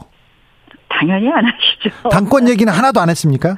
네, 이야기 안 했습니다. 지금 나경원 네. 대사님 지금 고민하고 계시죠? 어, 아직 저는 사실 그래요. 뭐 전당대회 시기가 결정 안 됐는데 네. 그 고, 민을 미리 당겨서 할 필요 있나 이런 생각이 듭니다. 시기가 저, 네, 시기가 정해지면 바로 그때 고민 시작합니까? 어, 왜냐하면 우리가 전당대회 시기에 따라서 네. 그때 필요한 리더십이 또 어, 다를 수 있거든요. 네. 그래서 네, 조금 더 지켜보고 있습니다. 조금 지켜볼까요? 네. 예, 아무튼 저출산 어, 부위원장 그리고 환경대사 기후환경대사하고 지금 어, 당권에 도전하는 거하고는 전혀 관련이 없죠. 뭐 두 자리 다 굉장히 중요한 아젠다이고 저도 열심히 챙기겠지만 비상근이다. 그래서 좀 뭐좀 뭐 자유롭다 이런 네. 말씀을 드립니다. 비상근이다, 자유롭다, 준비돼 있다 이렇게 저는 들립니다. 네. 자, 준비된 네, 준비된 당권 주자 나경원 네. 얘기를 듣. 근데요. 지금 당권에서 유승민 얘기가 계속 나옵니다. 유승민 유승민 얘기하는데 유승민 견제를 계속 하는데 그러다가 유승민 바람이 좀 커지는 것 같아요. 어떻게 보고 계십니까? 글쎄 뭐 자꾸 이제 이렇게 각을 세워서 자꾸 쓰다 보니까 그렇게 되겠죠. 그죠. 뭐 유승민 전 의원님께서도 도전하실 것 같기도 한데요. 네. 우리가 뭐, 어, 진짜, 그, 우리 총선이 승리해야지 정권 교체가 저는 완성된다고 보거든요. 네. 그래서 총선 승리에 어떤 당 대표가 좋을 것이냐에 대해서는 많은 당원들과 또 우리 저희 국민의힘을 지지하는 국민들께서 더 많은 고민들을 하시고 그 사이에 이렇게 어떤 당 대표의 모습이 그려지지 않을까 이렇게 생각합니다. 전대 룰은 어떻게 해야 됩니까? 바꿔야 됩니까? 어, 이제 우리가 좀 일반 국민 여론조사를 너무 많이 포함시키는 것 아니냐 이런 논란들은 좀 있죠. 근데 저는 국민 여론조사를 포함시키는 비율도 문제일 수도 있겠지만 비율보다도 더 큰 것은 이제 우리가 어 작년에는 이 국민의힘 지지층이 아닌 민주당 지지층을 제외했습니다. 네. 그런데 때로는 이것이 늘 논란이 되는데 역선택 항상 논란 논란이죠. 예, 뭐 역선택이 아니라 그건 민주당의 선택이죠. 그래요? 예, 민 그러니까 민주당을 좋아하는 분들은 선택을 아무래도 민주당에 좀 만만한 당 대표 뽑지 않을까요? 또는 뭐 그래서 민주당의 선택에 어, 맡기는 것은 맞지 않다. 그래서 그런 부분의 어, 룰 조정은 반드시 필요하다. 다만 여론조사 비율을 높이느냐 낮추느냐에 대해서는 뭐 조금 더 신중하게 검토해도 된다 이렇게 생각합니다. 지금 유승민 후보가 유승민 후보가 여론조사에서 조금 어, 강세를 보이고 있는데 이거 이 부분도 민주당의 선택이 조금 음, 포함됐다고 보십니까? 아무래도 지금 우리 당 지지율, 민주당 지지율 이렇게 보면요. 우리 당의 지지율이 압도적으로 높은 상황이 아니고 네. 또 때로는 우리 당 지지율이 민주당 지지율보다 낮게 나오는 경우도 있더라고요. 예? 그렇다면 100명의 국민들에게 조사를 할 때 민주당 지지자들이 더 많이 포함된다고 볼 수 있고요. 네. 그렇다면 그 결과는 민주당 지지자들에 따라서 상당히 모양이 바뀌는 모양이 될 수 있다 이런 말씀을 드릴 수 있죠. 예. 당 대표는 결국 친윤계가 유리합니까? 글쎄요, 뭐 윤심이 작동하냐 안 하냐 이런 말씀들 하시는데요. 네. 저는 어찌됐든 대통령 뭐 총선 성공이나 이런 거에 가장 중요한 거는 역시 대통령의 성공이라고 생각을 하고요. 예. 그거는 우리 당의 총선 승리뿐만 아니라 국가적으로 또 국민에게도 어, 필요한 일이라고 생각을 하는데요. 그럼 대통령의 성공을 어떻게 만들 것이냐에 있어서 어, 당 대표가 대통령과 각을 세우는 모양은 적어도 안 좋지 않을까 이렇게 생각을 합니다. 그래요. 유승민 네. 의원이 유승민 전 의원이 요즘 대통령한테 발언 쏟아내고 있고 윤핵관들이 지금 망쳤다 이런 얘기 나오는데 지금 거기에 견제구를 던진 건가요? 뭐뭐 뭐 글쎄 지금 뭐 꼭 꼭 그 견제구라기보다 저의 그냥 네. 당대표 상에 대해서 말씀드립니다. 알겠습니다. 네. 권영세 통일부 장관 당대표 차출론은 어떻게 생각하시는지요? 뭐 여러 가지 가능성을 놓고 우리가 검토해야 되지 않을까 이렇게 봅니다. 어, 여러 가지 가능성. 한동훈 네. 법무부 장관 차출론은요? 뭐 여러 가지 가능성과 여러 가지 상상력은 다, 다, 다 가능하다고 봅니다. 여러 가지 가능성과 상상력은 다 가능한데 나경원 음. 후보가 가장 유력합니까? 그, 저, 여론조사가 좀 잘 나오는 건 사실이고요. 네. 또 그거는 당원들의 마음이 좀 모아진 부분도 있다고 하지만 네. 뭐 좀 두고 보시죠. 두고 볼까요? 너무 뭐 네. 너무 막 네. 여론조사나 뭐 하시는 것 같아. 저출산 고령화 이야기를 좀 물어 여쭤 물어보시나요? 네, 저출산 고령화 얘기도 잘 잘 좀 챙겨 주십시오. 기후 환경도 잘 챙겨 주시고요. 그런데요. 한동훈 장관 차출은 될것 같습니까? 글쎄 뭐 뭐 그런 이야기들이 왕왕 나오던데요. 네. 어, 글쎄 그렇게 당 대표라는 자리는 당을 이렇게 운영하고 이 정치력을 고도의 정치력을 이렇게 보여줘야 되는 그런 건 그런 자리인데 사실은 경험도 필요하지 않습니까?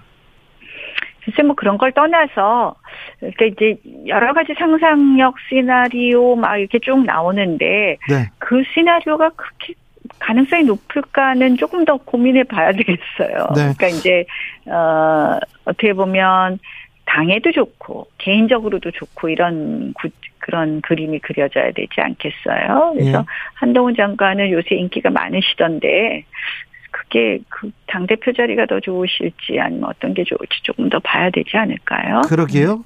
유상범 네. 의원은 저 대통령의 지지율이 40% 넘어가면 아, 음. 한 장관 총선에 출마할 것이다 얘기합니다. 박지원 어, 전 국정원장도 당 대표는 아니고 총선에는 100% 출마한다 이렇게 얘기하더라고요. 뭐 글쎄요.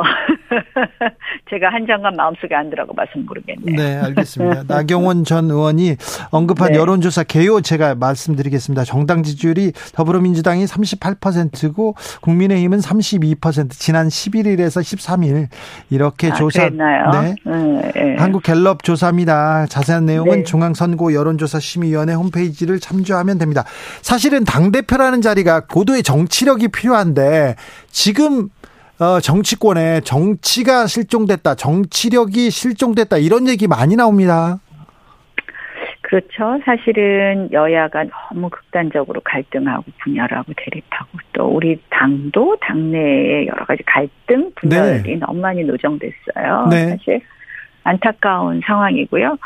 어, 이재명 민주당 당대표가 되면서 이게 그렇게 될 수밖에 없었던 것 아닌가 하는 생각이 들어서 너무 안타깝습니다. 그래도 어. 거대 야당과의 관계 이거 풀어야죠. 대화를 해야죠. 정치 복원해야 될 거 아닙니까? 당연히 복원해야 되죠. 근데 이제 이재명 당대표는 어찌됐든 현실적으로 수사하고 맞닥뜨려 버리니까 네. 사실 그 수사는 뭐 민주당 당내 경선부터 나온 이야기 때문에 뭐 검찰로서는 수사를 안 할 수가 없는 거고요. 그러다 보니까 이게 더 극단적으로 갈등하고 대립하게 생겨서 참 안타깝습니다. 그렇다고 수사를 그냥 덮을 수만은 또 없잖아요. 네. 그래서 참 그런 점이 아 이재명 당 대표가 되면서 어떻게 보면 예견됐던 것 아닌가 그래서 안타깝게 생각하고 이런 부분이 좀 정리가 돼야지 여야 좀 더 논의가 어, 또는 어, 대화가 좀 더 가능하지 않을까 이런 생각도 해봅니다. 윤석열 정부 들어서 국민의힘에서도 전혀 능력을 보여주지 못하는 면이 있습니다. 특별히 이준석 리스크 때문에 전혀 이 무슨 어, 정책이라든지 국민들 민생을 위해서 뭐 어떤 어, 주도권을 가지고 이렇게 국민의힘이 나아가지 못했어요. 뭐 사실 그런 부분도 너무 송구하죠. 예? 우리 여당이 뭐 여당답지 않았다. 저는 그런 부분이 보여서 너무 안타깝다고 생각을 하고요.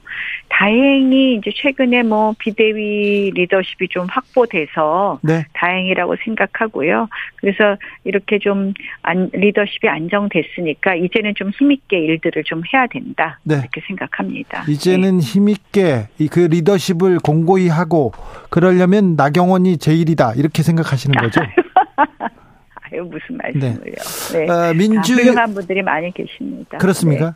네. 나경원 전 의원보다 경험, 정치적 경험, 그 다음에 당을 운영해 보거나 이렇게 어, 어려운 문제를 풀어보거나 그렇게 경험과 그 정치력 면에서 더 점수를 줄 만한 사람이 있나요? 뭐 다들 훌륭하시죠. 또 다들 장단점이 있으신 거고요. 그래서 저는 늘 이야기하지만 그 시대에 필요한 리더십이 그 리더의 자리에 간다면 네. 우리가 좋은 효과를 낼 수 있다 그렇게 생각합니다. 네, 자 오늘 그 검찰이 민주연구원 민주당사를 압수수색에 들어갔습니다. 지금 민주당에선 어, 대치하고 있는데요. 박홍근 원내대표가 전 의원 집결하라 이렇게 강하게 반발하고 있습니다. 국감도 보이콧하겠다. 국감도 지금 어, 멈춘 상태로 다 집결하고 있습니다. 어, 이점 어떻게 보시는지요? 글쎄요, 뭐, 어, 검찰이 수사의 필요성 때문에 했을 것이고, 그 영장이 발부됐다는 것은 그 필요성이 있다고 법원도 판단했다는 그런 거겠죠. 그런데 이제 사실은, 아, 그, 이제, 뭐, 그거는 법의 절차니까 저희가 언급하는 것은 부적절하지만, 아유, 이렇게 되니까 더 좀 여야가 극렬하게 대치할 수밖에 없구나 하는 생각을 하니까 정치적으로는 좀 안타깝다라고 생각을 합니다. 네. 어, 김종인 전 위원장이 만약에 네. 다음 총선에서 국민의힘이 패배하면 바로 윤석열 대통령 식물 대통령 된다. 비참한 네. 운명이 떨어진다. 이러면서 네. 내년에 전면 네. 개각해서 참신한 인물을 내세워야 한다. 이런 언급이 있었는데요. 어찌 생각하십니까? 음, 뭐, 그 개각이 그 돌파구냐, 네. 아니면 다른 방법이 돌파구냐는 어, 우리가 논의를 다양하게 할 수 있다고 생각을 하고요. 어찌됐든 대통령의 지지율이 지금, 어, 조금 그 정권 초기인데 높지 않은 점에서는 안타깝게 생각합니다. 그래서 그런 부분에 있어서는 다양한 가능성을 열어둘 수는 있다고 생각을 하는데요. 네. 사실은 지금 가장 큰 어, 문제 중에 하나는 물론 어, 우리가 뭔가 잘못했느냐, 우리의 잘못된 점을 우리가 먼저 살펴보는 것도 중요하지만 아 야당도 좀 지나치다라는 생각은 사실 합니다. 야당이 대통령, 지나칩니까? 네, 대통령 어, 새로 당선된 지 6개월이 안 되는데 탄핵을 이야기하고 지금 벌써 탄핵 집회 같은 걸 한단 말이에요. 그거는 사실은 야권은 정권 교체를 인정하지 않겠다면서 지금 총집결하고 있거든요. 그래서 아 이렇게 정권 초반부터 지나친 대통령 흔들기에서 이렇게 지나친 대통령 흔들기를 하니까 여당으로서도 이거 방어할 수밖에 없게 되고요. 네. 그러다 보니까 너무 극단적으로 자꾸 대립으로 갈 수 있는 갈 수밖에 없는 그런 상황에 대해서 좀 네. 안타깝게 생각합니다. 민주당에서는요. 민주당에서는 네. 민주당이 흔든 게 아니라 혼자 비틀거렸다. 전혀 똑바로 나아가지 않는다. 이렇게 얘기합니다. 뭐 사사건건 정말 사소한 것 같고 너무 좀 하더라고요. 근데 너무 사소한 걸로. 네. 네, 예, 예. 아, 자, 0013님, 나경원 원내대표 시절에 투쟁이, 투쟁의 역사를 국민들은 잘 기억하고 있습니다. 이렇게 얘기하시는데요. 네, 그때 참 저희가, 어, 물론 이제 협력해드릴 건 협력했지만, 그때 뭐, 패스트 트랙법이라든지, 네. 또 조국 전 장관 사태로 저희가 참, 어, 참 많이 대립할 수밖에 없었던 것은 맞습니다. 네, 빠로 기억납니다. 빠루는 제가 든 게 아닙니다. 아, 그렇습니까? 그러니까 그걸 그런 식으로 프레임을 씌워서 저희한테 뒤집어 씌우셨죠. 자, 그 얘기, 그 얘기했죠. 나경원은 빠루를 들은 적이 없습니까? 빠루는 저희가 압수한 물건을 네. 이게 그들이 사용한 빠루입니다 하고 보여드린 것이 답니다. 예, 예. 네. 그러니까 사실은 저희는 선거법이나 공수처법 같은 것을 일방해서 강행으로 통과하는 것에 대해서 저항을 했던 것이고 예. 빠루를 들고 폭력을 행사하면서 문을 두드렸던 세력은 민주당 세력이었습니다. 아, 네, 알겠습니다. 자, 지금 집권 여당이 꼭 필요한 리더십은 뭐라고 생각하십니까? 일단은 뭐 당내를 화합하고 또 야당과도 화합하면서 할 수 있는 건 한, 할, 어, 화합할 수 있는 것은 하는 그런 리더십이 필요하다고 생각을 하고요. 네. 특히 지금 이제 나라가 굉장히 어려운데요. 네. 어, 더 이상 이제 분열과 대립보다는 통합적으로 갈 수 있는 그런 리더십이 필요한데 상당히 노련한 리더십이 필요하겠죠. 네. 어, 나경원이 생각하는 나경원의 장점, 나경원의 정치의 어, 장점은 뭡니까? 그렇게 어, 물어보시니까 갑자기 대답이 안 나오네요. 네. 출사표라고 생각하시면 네. 어, 장점은 뭐, 예요 그 제가 생각했을 때 나라가 바르게 가야 되는 이 방향에 대해서 네. 사실은 어, 개인적인 유불리보다는 네. 국가적인 그 유불리에 대해서 늘 더 많이 생각했. 있다. 저는 이렇게 생각합니다. 그래서 어떻게 보면 용기를 내야 될때 어, 물러서지 않았 고 그러다 보니까 어떤 분들은 너무 투쟁한 거 아니냐 네. 이렇게 말씀하시는 것 같은데요. 네. 지금 이제 여당이 됐으니까 용기 있게 일해야 될 때또 네. 용기 있게 일하겠습니다. 네. 나, 나경원 전 의원은 싸울 때 싸우더라도 끝까지 또 정치 정치한다 대화를 또또 또 포기하지 않는 분이기도 합니다. 저 제가 아는 분들한테 이렇게 물어봤더니요. 나경원 당대표 가능성, 국민의힘 당대표 가능성이 가장 크다. 100% 출마하고 가능성 제일 크다. 그런 얘기 하던데 어떻게 생각하십니까? 아니, 아니, 조금 더 생각해 보겠습니다. 그렇습니까? 예, 예. 정승태님께서 나경원이 희망이다 이렇게 얘기하는데 계속 생각해 보시겠습니까? 네.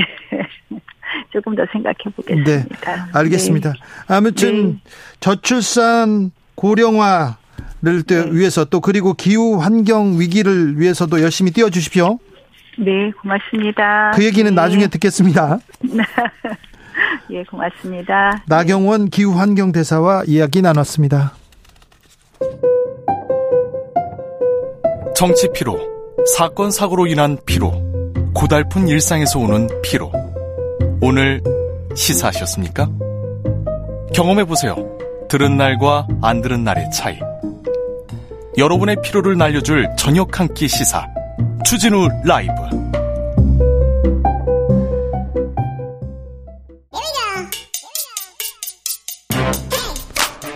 뉴스를 향한 진지한 고민 기자들의 수다.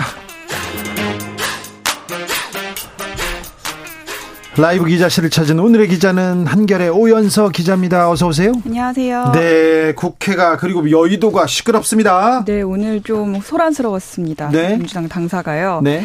어, 이재명 대표의 측근이죠. 이화영 전 경기도 평화부지사의 구속 기소에 이어서 대장동 개발 의혹을 수사하는 검찰이 유동규 전 성남도시개발공사 기획본부장으로부터 뒷돈을 받은 혐의를 포착하고 김용 민주연구원 부원장을 오늘 체포를 했습니다. 네. 이후에 당사를 직접 압수수색 하면서 이제 대치 상황이 좀 발생을 했고요. 네. 어, 민주당 의원들은 지금 아까 한 5시, 6시 사이쯤부터 국감을 중단하고 의원들 지금 당사에 다 모여 있는 상태입니다. 네, 이건 야당 탄압이다 이렇게 외치고 있는데요. 이재명 대표 수사도 임박했다는 이야기 나옵니다. 네, 이재명 대표 스스로도 측근이라고 하면 정진상, 김용 정도는 돼야 하지 않냐 밝힌 적이 있었던 만큼 지금 최측근까지 수사가 시작이 된 수사가 지금 한창 진행 중인 거잖아요. 그리고 또 불법 대선 자금 이런 얘기까지 나오고 있어요. 네, 그런 가능성까지도 지금 나와 나오 고 있고 그리고 돈을 받았다는 정황이 사실상 영장 발부를 통해서 상당 부분 소명이 된 거라고 하는 분석이 많기 때문에 이재명 대표에 대한 수사도 곧 진행이 될 거다. 뭐 이런 얘기가 좀 나오고 있습니다. 대선 자금이요? 대선 자금으로 쓰였을 가능성이 그런 염 그걸 염두에 두고 이제 수사하고 있다는 보도가 오늘 나왔었고요. 그러다 보니까 이제 민주당에서는 이게 지금 검찰이 좀 무리하게 수사를 하고 있다. 위증교사의 가능성까지 얘기를 하면서 뭐 어떤 이제 실제로 물증은 없지만 이 대표를 계속해서 흠집내려고 이렇게 수사를 하고 있다라고 주장을 하고 있습니다. 자, 김용 부원장은 대선 때는 어떤 역할을 했어요? 어, 이재명 대선 캠프의 총괄 본부장으로 있었는데요. 그러다 네. 보니까 이 뒷돈이 대선 자금으로 쓰인 거 아니냐라는 얘기가 계속 나오는 겁니다. 이재명 대표는 뭐라고 합니까? 지금 뚜렷한 입장은 안 냈었는데요. 아침에는 관련된 질문들, 그러니까 이, 이 이제 측근의 체포와 관련된 입장을 물어보는 질문에는 묵묵부답이었습니다. 근데 이제 당에서는 어 윤석열 대통령 지금 지지율이 굉장히 낮잖아요. 이 낮은 지지율을 에 대한 탈출구로 지금 이재명 대표에 대한 이런 무도한 행태를 벌이고 있는 것이다라고 하면서 강력하게 반발을 하고 있습니다. 네. 그렇군요. 네. 민주당의 다른 얘기는 또 없습니까? 민주당에서는 당 안에서는 어쨌든 당분간은 좀 한 목소리로 검찰 수사를 비판하는 목소리가 나올 것 같습니다. 그렇죠. 그렇지만 어쨌든 이재명 대표가 지금 취임하고 난 이후에 사법 리스크가 계속해서 터지고 있는 거잖아요. 네. 본격화됐다 이런 얘기도 나와요? 네. 검찰 수사에 어쨌든 의구심이 있는 건 맞지만 이 상황을 빨리 좀 타개할 대책도 좀 필요하다 이런 목소리도 나오고 있습니다. 네. 다음으로 만날 볼 이야기는요? 오늘 가장 시끄러웠던 상임위이지 않을까 싶은데요. 농해수위에서 전체회의를 열어서 어, 여야가 아주 첨예하게 대립했었던 양곡관리법이 통과가 됐습니다. 어, 민주당에서 강력하게 추진을 하고 있었고 야당에 아, 여당에서는 굉장히 반대를 하고 있었는데 이번에 무소속인 윤미향 의원도 찬성표를 던지면서 어, 그냥 뭐 수월하게 통과가 됐고요. 다만 국민의힘은 야당의 날치기라고 막아서면서 이 민주당 이재명 대표의 사법 리스크를 이 이슈로 막으려고 하는 것이다라고 강력하게 반발을 했습니다. 했습니다. 양곡관리법 개정안은 어떤 내용입니까? 이게 쌀 생산량이 너무 많거나 혹은 쌀값이 너무 떨어졌을 때 정부가 의무적으로 쌀을 매입하도록 하는 내용인데요. 사실 지금도 이 조항이 법에 있기는 한데 의무 조항은 아닙니다. 네. 네. 그래서 이걸 의무 조항으로 한다는 게 이번 개정의 핵심입니다. 그래요? 네. 어떤 절차가 남았습니까?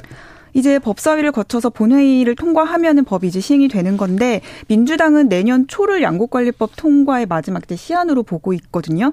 근데 이게 중요한 관건이 이 법사위는 지금 국민의힘 김도읍 의원이 위원장으로 있거든요. 네. 여기를 통과하지 못하면 사실 어렵기 때문에 어, 오늘 이양수 의원 이렇게 얘기하더라고요. 네. 안건 상정으로 보류를 안건 상정을 보류할 가능성도 있다 네. 이렇게 얘기를 했습니다. 법사 법사위 네. 법사위원장 네, 넘을 수 있을지. 네. 그런데요, 어, 방금 전에 나경원 전 의원 네. 국민의힘 당권 도전하는지 물어봤는데, 네. 어, 계속 신중하게 고민하고 있다는 걸 보니까 네. 마음이 마음을 굳힌 것 같아요. 안 나온다는 말씀 안 하시더라고요. 그렇죠. 다 나온다고 얘기하죠. 네, 자 나경원 띠입니다. 그런데 유승민 전 의원 나오겠죠? 나올 것 같습니다. 왜냐하면 기세가 심상치 않거든요. 예? 여론조사 계속 1등하고 있고, 어, 특히 유승민 전 의원의 약세 지역으로 불렸던 대구 경북에서도 분위기가 굉장히 좋기 때문에 그렇죠. 이제 굉장히 넓히고 있습니다. TK에서도 박근혜 전 대통령의 예전에 그 탄핵의 강 넘었다 이런 얘기가 나옵니다. 네. 본인이 본격 공식적으로 얘기한 적은 없어요. 네, 나온다 안 나온다 확실히 얘기는 안 했지만 일단 지켜보고 의견을 경청하겠다. 그때 가서 결정하겠다라고 하는 거 보면 어쨌든 가능성은 크게 열어둔 것 같습니다. 일단 유승민 전 의원은 반윤 전략 좀 취하고 있는 것 같습니다. 맞아요. 네. 그죠? 네, 맞습니다. 윤핵관 잘못됐다. 윤핵관 때문에 지금 이렇게 됐다. 이 얘기합니다. 네, 그렇기 때문에 지금 이 상황에서 내가 적임자다라고 이제 홍보를 하고 있는 건데요. 어, 유일하게 지금 당권 주자로 거론되고 있는 주자들 중에서는 유일하게 계속 반윤이야. 네, 윤석열 대통령과 거리를 두고 있습니다. 나머진 다 친윤이다. 내가 해야 윤석열을 지킨다. 이렇게 네. 한교안 전 총리도 그런 얘기를 맞아요. 했거든요. 한교안 전 대표도 나와서 그렇게 얘기를 했고요. 그런데요, 여러 사람이 와가지고 나 계속해서 유승민을 때리면 유승민만 커지는 거 아닙니까?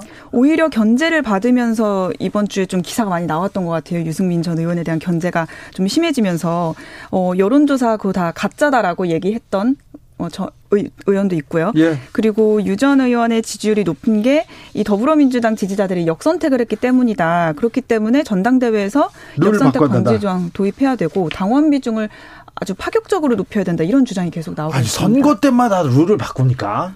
그 당 대표를 그동안 뽑을 때 계속 역선택 방지 조항은 있었다고 하는데 늘 이제 룰을 정할 때마다 계속 넣느냐 안 넣느냐는 논쟁이 됐는데 이번에 특히 크게 보세요. 보세요. 룰 삿바 싸움을 계속 하는 거 보면 이건 민생이나 국민하고 전혀 상관이 없어요. 누가 유리한가? 항상 그것만 따져보고 있는 거예요. 전당대회를 앞두고는 그런 예가 너무 많이 나오는 것 같긴 합니다. 오연서 기자. 네. 개인적으로 네. 자 국민의힘 당권 아, 언제쯤 이 당권 레이스가 벌어질까요? 선거는 언제쯤 될까요? 어, 정진석 비대위원이 비대위가 출범을 할 때는 1, 2월이라는 단어를 명확하게 써서 얘기를 했었는데 그 이후에 또 조용해요. 지금 또 당무 감사를 한다는 얘기도 나오고 뭐 지금 비어 있는 당협들이 워낙 많기 때문에 거길 또 채우려면 뭐 4, 5개월 시간이 걸린다. 그걸 또 먼저 채운다, 나중에 채운다 또 말이 많고요. 많고요. 그리고요. 근데 누가 유리하답니까? 전당대회 시점. 아, 시점 떠나서 네. 전당대회 치르면. 지금은 사실 의원들도 다 하는 얘기가 뭐냐면요.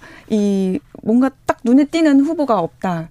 라는 얘기거든요. 네. 그래서 윤, 윤석열 대통령이 과연 누구를 지지할까? 윤석열 대통령의 뜻은 과연 어디에 쏠릴까? 이거에 관심이 굉장히 많더라고요. 근데 아직 아, 그게 안 읽힌다 이런 얘기를 윤심, 많이 하고 있습니다. 윤심이 뭘까? 네. 나경원 전 의원한테는 왜 자리를 두 개나 줬을까요? 갑자기? 어, 이게 이제 저희 기사에서는 명패를 많이 줘서 당권 도전에는 조금 이번에 좀 쉬어가라 이런 의미라고 해석을 했는데 이거 사실 근데 본인의 의지까지 맡기는 어렵지 않을까요? 네. 본인은 본인한테는 그런 얘기 전혀 안 했다고 예. 하나도 안 나왔다고 하는데 나오겠죠 나경원 전. 저희도 나오는 걸로는 생각을 하고 있는데 본인은 뭐 의사가 아직 정해지진 않은 것 같습니다. 네. 유전 의원, 유승민 전 의원은 음, 여론조사에서 차기 당대표 적합도 1위를 했는데요. 네. 어, 광주방송, KBC 방, 광주방송하고 UPI 뉴스가 넥스트 위크 리서치 의뢰에서 지난 11일에서 12일까지 조사한 내용입니다. 그리고는 아직 여론조사가 정확하지는 않는 것 같습니다. 네. 자세한 내용은 중앙선거 심의 네, 네. 거기 찾아보세요. 네. 여론조사 심의위원회 홈페이지 찾아보시면 됩니다. 네. 고생하셨어요, 오연석 기자. 네, 감사합니다. 교통정보센터 다녀오겠습니다. 유하영 씨.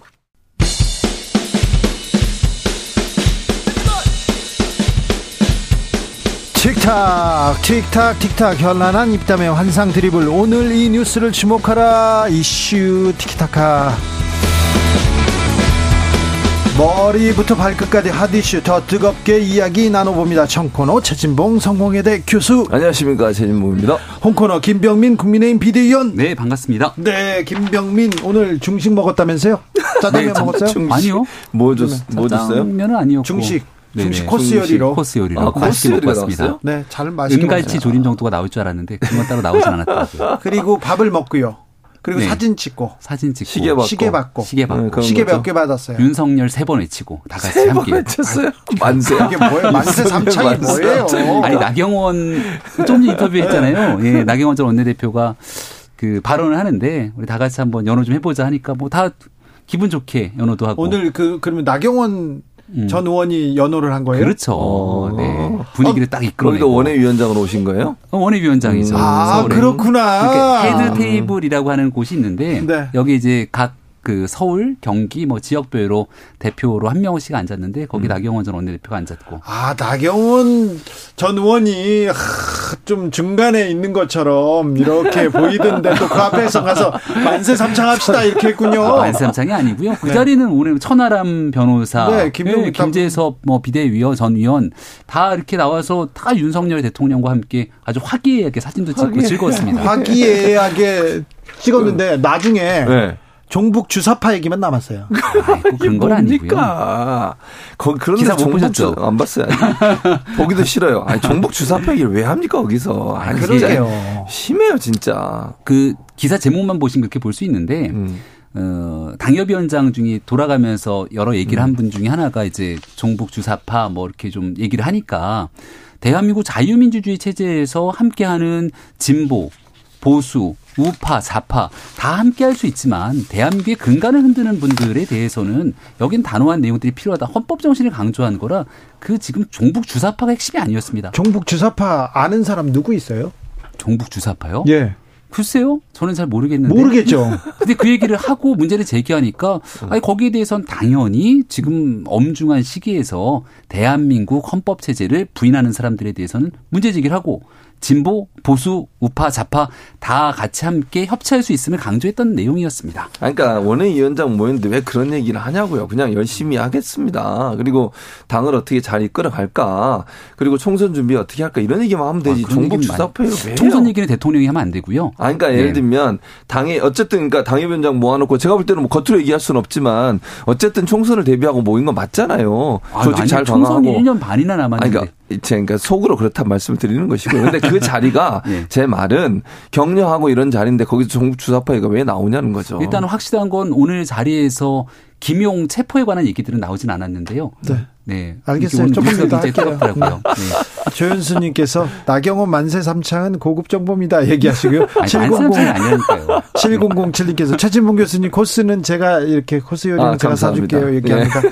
김병민 비대위원 하나 네. 물어볼게요. 저 후보 시절에 윤석열 후보 시절에 대선을 같이 치르고 가장 가까운 자리에서 치렀기 때문에 음. 좀 후보 시절에 그러니까 선거 치를 때도 종북 주사파 얘기를 종종 했잖아요. 글쎄 저 기억에는 그렇게 많이 나진 않습니다만. 그래 그래서 공정 정의 그런 얘기만 많이 했어요. 함께하는. 근데 왜 예. 요, 요즘 종북 주사파 얘기 많이 할까요? 대통령의 언급에서 그런 내용이 많이 나왔나요? 아니 그 기억나진 않는데. 자 여권에서 나오잖아요. 아니 여권 얘기에 몇몇 사람들이 얘기인 건데 북한 얘기가 최근에 나올 수밖에 없었던 이유 중에 하나는 워낙이나 이 대북 결의, 대북 제재를 위반하고 있는 각종 도발들이 심화되고 있기 때문에 이 북한 문제에 관한 국민들의 걱정에 관련된 얘기에서 파생돼서 나왔던 일부 얘기지 그 얘기가 주보다는 오히려 최근 들어서 이재명 대표를 관련된 수사에 대한 내용들 아, 그 이게 더 국민적 관심사에서 계속 드리블을 예, 업사이드예요 업사이드 네. 아 종북 주사파 얘기를 네. 본래 네. 검사 윤석열은 거의 한 적이 없답니다. 어 근데 아니 제가 볼 때는 사실은 이제 그 종북 주사파 문제 관련해서는 그뭐 586 세대라든지 이런 분들에 대해서 그렇게 이제 이미지화 하는 부분들이 있었어요. 그리고 최근에 들어서는 더더욱 김문수 지금 위원장을 포함해서 여러 네. 몇 분들이 또 심지어는 비대위원장도 거기에 또 숟가락 얹으셔가지고 같이 또 얘기를 하시잖아요. 그렇죠. 그건 정말 부적절하다고 생각해요. 그게 그런 이미지나 그런 프레임 가지고 현재 이런 그 국민의힘이나 아니면 대통령실의 어떤 지지율 낮은 걸 타개하겠다고 생각하는 건 정말 순진한 생각이란 들고 생각이 들고요. 정책적 부분에 얘기를 해야지 종북 주사파가 어디 있습니까? 저는 뭐 물론 예전에 뭐 주사파를 추종했던 분이 있을 수 있다고 봐요. 근데 그럼 제, 지금 현재 뭐 국회의원이 좀 우리 민주당 국회의원 중에 누가 종북이 어디가 있습니까? 음. 북한에서 비판의 입장을 갖고 있지. 저도 마찬가지고. 근데 자꾸 이런 프레임 가지고 예전에 그 색깔론이라고 하는 것을 다시 부활시키려고 하는 것은 우리의 정치를 또 후퇴시키는 방법이라고 전적으로 생각합니다. 공감하고요. 네. 그래서 되도 않는 갑자기 뭐 친일 얘기를 꺼내면서 극단적 친일이니 이런 얘기 좀 제발 그만했으면 좋겠고 관련된 내용들을 얼마든지 생산적인 본격적인 국정감사장을 끌고 가야 되는데 네. 김문수 위원장 앉혀놓고 음. 사실 제일 먼저 그 문제를 꺼냈던 게 민주당의 의원 아닙니까? 그 시간에 80년대 노동운동에 대한 상황, 현재의 시각 이런 노동 문제에 대한 언급을 하고 거기에 대한 검증들을 했으면 훨씬 좋았겠다 생각하죠. 알겠어요. 네. 넘어갈까요? 종 얘기는 네. 이제 그만했으면 좋겠죠. 그죠? 예, 대장동 네, 네, 네, 얘기로 바로 넘어가겠습니다. 검찰이 이재명 대표의 최측근인 김용 민주원 민주연구원 부원장을 체포했습니다. 그리고 어, 민주연구원 민주당사에 대한 압수수색을 지금 어, 시도하고 있습니다. 민주당에서는 이거는 야당 탄압이라면서 지금 국감을 멈추고 음. 의원들이 다 집결하고 있습니다. 네.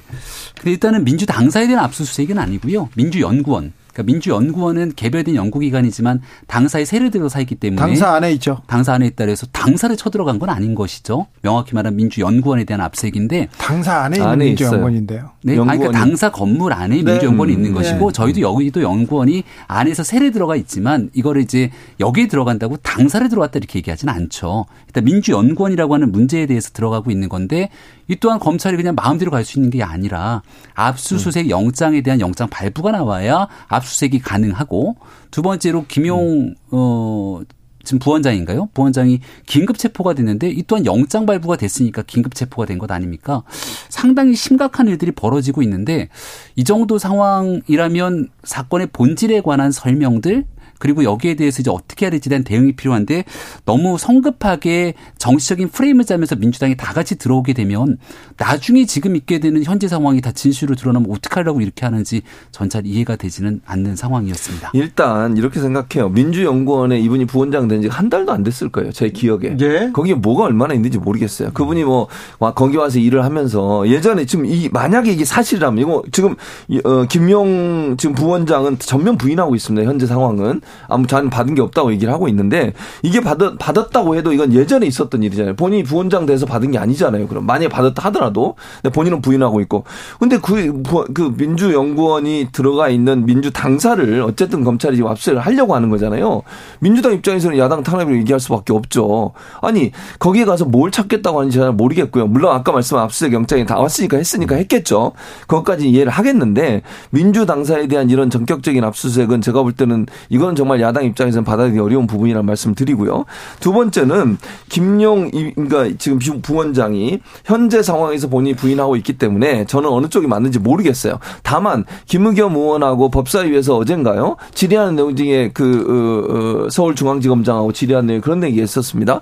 혹시나 이게 유동규 어, 어, 저 부, 본부장이었죠. 유동규 본부장을 석방할 수도 있냐? 왜냐하면 구속기간이 만료가 돼요. 그걸 구속기간 연장을 안 하고 석방할 수 있냐? 예. 이런 얘기 물어봤고 혹시나 회유하고 있지 않냐 이런 얘기가 나왔었습니다. 네. 기억하시죠? 며칠 전부터 이런 얘기가 나왔어요. 나왔죠. 그래서 민주당 입장에서는 그게 연계가 되는 거예요 지금. 네. 그러면 혹시나 이건 뭐 제 그냥 추측이고 제가 그냥 의혹을 제기하는 거고 민주당 내에서 오기라고 말씀을 드릴 수 있는데 유동규 전 본부장에게 회유를 해서 뭔가 어 진술을 하게 하고 그것이 김영 지금 현재 부원장에게 뭔가 뇌물을 줬다는 형식의 말이 나왔지 않았을까 하는 의혹이 있는 거예요. 저는 뭐 사실은 모르겠어요 지금 현재. 네. 그래서 그런 부분에서 민주당이 의심을 갖고 있기 때문에 네. 이런 정치적인 행보가 검사가 검사들이 검찰이 너무 정치적으로 민주당을 압박하려는 의도가 있지 않나 하는 그런 얘기가 있는 거죠. 아, 최진봉 교수의 이런 추측입니다. 최진봉 음. 교수가 보기에는 너무 좀 강하게 압박하는 거 아니냐 이런 음. 얘기입니다. 김희영 님께서 지금 김용 부원장이요 부원장 임명된 지가 얼마 되지 않았어요.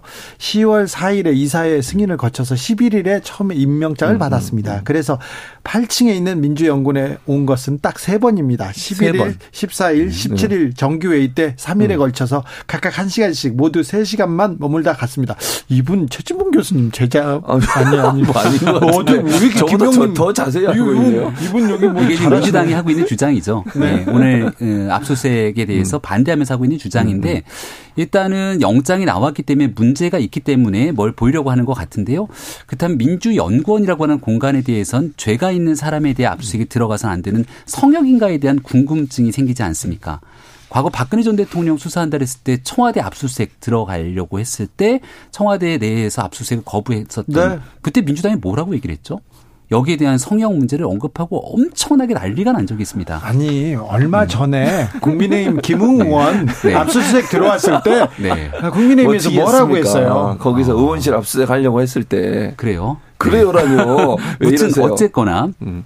일단 이 사안에 대해서 압수수색에 대한 민주당이 반대를 하고 있는 상황입니다만은 이게 지금 김용 그 부원장 같은 경우가 음. 임명된 지 얼마 안 됐고 세 번밖에 그 자리에 가진 않았다고 하지만 만약의 경우 지금은 불법 정치 자금을 수수한 상황이라고 보고 있는 건데 네. 그 돈에 대한 은닉을 만약 민주연구단이 했을 가능성 여러 가지 내용들을 보면서 검찰이 수사했을 것 아니겠습니까? 네. 상황을 모르기 때문에 이 내용들을 무턱대고 반대하고 네. 무조건적으로 정치 탄압으로 몰고 갔다가는 이제 48시간 이내에 체포했으니까 구속영장을 청구하게 돼 있거든요. 예. 그럼 영장에 대한 내용들 그 이후 수사로 사실이 밝혀지게 된다면 나중에 이게 이재명 대표 혼자만의 문제가 아니라 민주당으로 넘어가는 상황에서는 어떻게 대응할 것인가 네. 민주당도 뭐 고민이 생길 거라고 봅니다. 반대로 생각하면 이런 생각을 해봐요. 만약에 국민의힘이 야당이었고 여의도 연구원의 부원장 이런 문제가 있어서 네. 여의, 어, 어, 국민의 국민의당 당사를 만약에 압수해 간다면 국민의당 의원들이 가만히 있 아, 국민의힘 의원들이 가만히 있었, 있었을까요? 똑같이 행동했을 거예요. 지금 민주당하고. 국민의힘에서 어, 공수처에서 김웅 의원 압수수색 당시에 음. 이거는 압수수색은 야당 탄압이다 그러면서 음. 김진욱 공수처장을 고발했습니다. 그리고 나서 결과적으로 김웅 의원에 대해서는 아무것도 나온 것이 없고 그 당시 공수처가 애당초 대통령 선거 후보였던 윤석열 후보를 입건해 버렸거든요. 근데 공수처가 대통령 선거 전에 윤석열 대통령 후보에 대해서 명확하게 밝혀낸 증거 아무것도 나오지 않았던 상태이기 때문에 그 당시에는 당연히 그런 방식이 주장이 가능한데 지금은 면밀하게 체포가 돼 있는 상황이지 않습니까? 체포가 돼 있는 상황 속에서 추가적인 압수수색이 들어가게 되는 내용들이 있기 때문에 그 상황을 아니, 같이 동등하게 아니, 비교하는 건 무리가 그 있다고 보는데요. 동등하게 비교할 수밖에 없어요. 그러니까 다른 얘기를 하는 게 아니라 압수수색만 아니, 얘기하는 거예요. 압수수색만. 압수수색. 예. 그러니까요. 압수수색 같은 경우에 지금 말씀하신 영장 발부받아서 갔다고 그랬잖아요. 그때도 공처도 압수수색 영장 발부받아서 간 거예요. 그러니까 압수수색 자체를 막는 것은 똑같은 네. 상황이에요. 그때나 지금이나. 여기 압수수색은 여기까지 네, 네 하고요. 네. 음. 국민의힘 전당대회는 언제쯤 열릴까요? 아, 다 끝난 건가요? 근데 이재명 대표 얘기는 아무것도 안 했는데. 일단 지금 하려고 했는데. 아니, 왜냐면 압수수색이 쟁점이 아니라 김용 부원장이 이재명 대표가 내 측근, 책심 측근 아니, 중에 한 명이라고 자, 얘기했던 주제도 본인이 정하십니까? 아, 우리 전당대회요? 네, 네, 전당대회 어떻게 됩니까? 네, 전당대회 아직 얘기가 나온 게 없습니다. 자, 윤심이 누구한테 갈 것인가. 아, 예. 지금 그런데 아무튼 유승민 전 의원에 음. 대해서 어, 주목도가 계속 올라갑니다. 왜 그러냐면 유승민이 유승민 전 의원이 반윤을 조금 계속 반윤의 길을 계속 걸고 있는데 모든 후보들이 다 유승민만 때립니다. 그러면서 유승민이 오히려 커집니다. 커지나요? 네. 좋은 일이죠, 뭐. 전당대회라는 건 기본적으로 흥행이 전제가 돼야 됩니다. 네. 얼마 전에 치러졌던 민주당 전당대회가 어대명, 확대명이라 그래서 전당대회 하는 한달 반 넘는 기간 동안 흥행이 안 된다. 당내에서도 걱정하는 목소리가 커졌거든요. 그러니까 이 흥행이 일단 기본적인 전제 조건이기 때문에 아무런 뭐 이렇게 당내에서 여러 목소리가 안 나오면서 한쪽으로 몰아가게 되면 총선을 앞두고 있는 전당대회이기 때문에 국민의 힘이 지르진 않는데 아직 비대위 내에서 언제 전당대회를 하겠다. 네. 전당대회 룰은 어떻다는 얘기를 하기도 전부터 국민의힘 전당대회가 후끈 달아오르지 않습니까? 유승민 전 의원도 얼마든지 출마의 자유가 있죠. 근데 중요한 것은 전당대회가 이제 언젠가는 펼쳐지게 될 텐데 그런 많은 당원들 또 국민의 선택으로 최종적인 한 명이 결정이 될 겁니다. 그렇게 음. 되는 과정에서 만약 유승민 전 의원이 선택받지 못하게 되더라도 아, 국민의힘의 차기 총선 그리고 윤석열 정부의 성공을 위해서 함께 나갈 준비가 되어 있는지 또 이런 물음들도 있기 때문에 뭐 유승민 전 의원이 그런 일들에 대해서 차분히 좀 얘기도 하고 준비하면 좋겠다는 생각이죠. 그러니까 유승민 전 의원을 못 나오게 하려고 하는 거예요. 저는 그렇게 보고요. 아 그래요? 아, 그렇죠. 그러니까 대체적으로 거의 모든 의원들 지금 후보로 물망에 오른 분들 유승민 의원만 때리고 있잖아요. 네. 첫째는 그 두 번째는 1위잖아요. 네. 지지율 어쨌든 1위예요. 현재 네. 상황에서 1위를 계속 때려야 돼요. 그래야 본인한테 반성이 이겨. 여론조사 개요는 아, 방금 전에 말씀드렸습니다. 계속 반복적으로 말씀을 하고 계시더라고요. 제가 네. 오면서도 들었거든요. 네. 나경원 전, 네. 전 의원하고 얘기하시는 거. 그리고 나경원 전 의원도 아까 제가 인터뷰 들었는데 저는 약간 뉘앙스가 바뀌었다고 생각해요. 근데 계속 신중하게 생각해 그렇죠. 보겠다. 그리고 다시 생각해 보겠다고 그랬어요. 그렇죠. 그러니까 그게 저는 어찌 보면 비상임 두 개 받으셨잖아요. 네. 그리고 나서 어느 정도 포기하는 분위기라고 저는 개인적으로 생각하거든요. 네. 물론 나경원 그래요? 저는 그렇게 봐요. 네. 개인적인 생각입니다. 물론 이것도 내가 틀릴 수 있는데 네. 왜냐하면 사실은 이제 정지 작업에 들어갔다고 저는 봐요. 그러니까 윤심에 대해서 정지 작업에 들어갔으나 나경원 의원은 끝까지 나오겠다 이렇게 보이던데요. 아 근데 저는 오늘 아까 제가 들으면서 생각을 해보겠다는 말을 계속 하시잖아요. 네. 그 생각을 해보겠다는 말이 나간다는 의미도 있지만 제가 볼 때는 나간다면 좀 더 적극적으로 얘기했을 가능성이 저는 있다고 생각을 하거든요. 지금 상황에서 생각을 계속 한다고 하는 것은 별로 본인의 어필할 수 있는 기회가 없어지는 거예요. 그러면. 그러지, 그러지 않겠어요? 나경원 전 대표 같은 경우는 가만히 있어도 여론조사 나오잖아요. 네. 특히 당심에 대한 여론조사로 치게 되면 압도적으로 나오게 되는 경우들이 네. 있는데 구태여 먼저 나 안 나와라고 해서 흥행에 찬물을 끼얹을 필요는 없지 않나 이런 생각이 드는데요. 앞서 얘기했던 것처럼 확대명, 어대명처럼 민주당이 이재명 대표로 딱 굳어지게 되는 순간 전당대회 구도가 어떻게 되냐면 사법 리스크가 생길 수 있다. 이재명 대표의 사법 리스크가 현실화되면 어떻게 되냐. 국민의힘 당권에서 이재명 사법 리스크를 얘기해. 이런 방식의 전당대회가 귀결이 됐어요. 이런 방식으로 얘기할 거예요. 그러니 여러 후보군들이 다양한 비전을 갖고 다루게 되는 전당대회가 안 되고 한 명을 정해놓고 이 사람이냐 아니냐 뭐 친윤이냐 반윤 이렇게 가게 되는 건 구도상으로도 다양한 후보 다 좋아요. 다양한 후보 열띤 경쟁 음. 좋은데 그분들이 음. 핵 얘기를 하거나 음. 네. 종북 얘기를 하고 있으니까 아직까지는 전당대회 그분들이 나 전당대회 나와 이렇게 또 선언하신 분들도 아니지 않습니까? 일단 한번 뛰어보는 과정인 것 같은데요.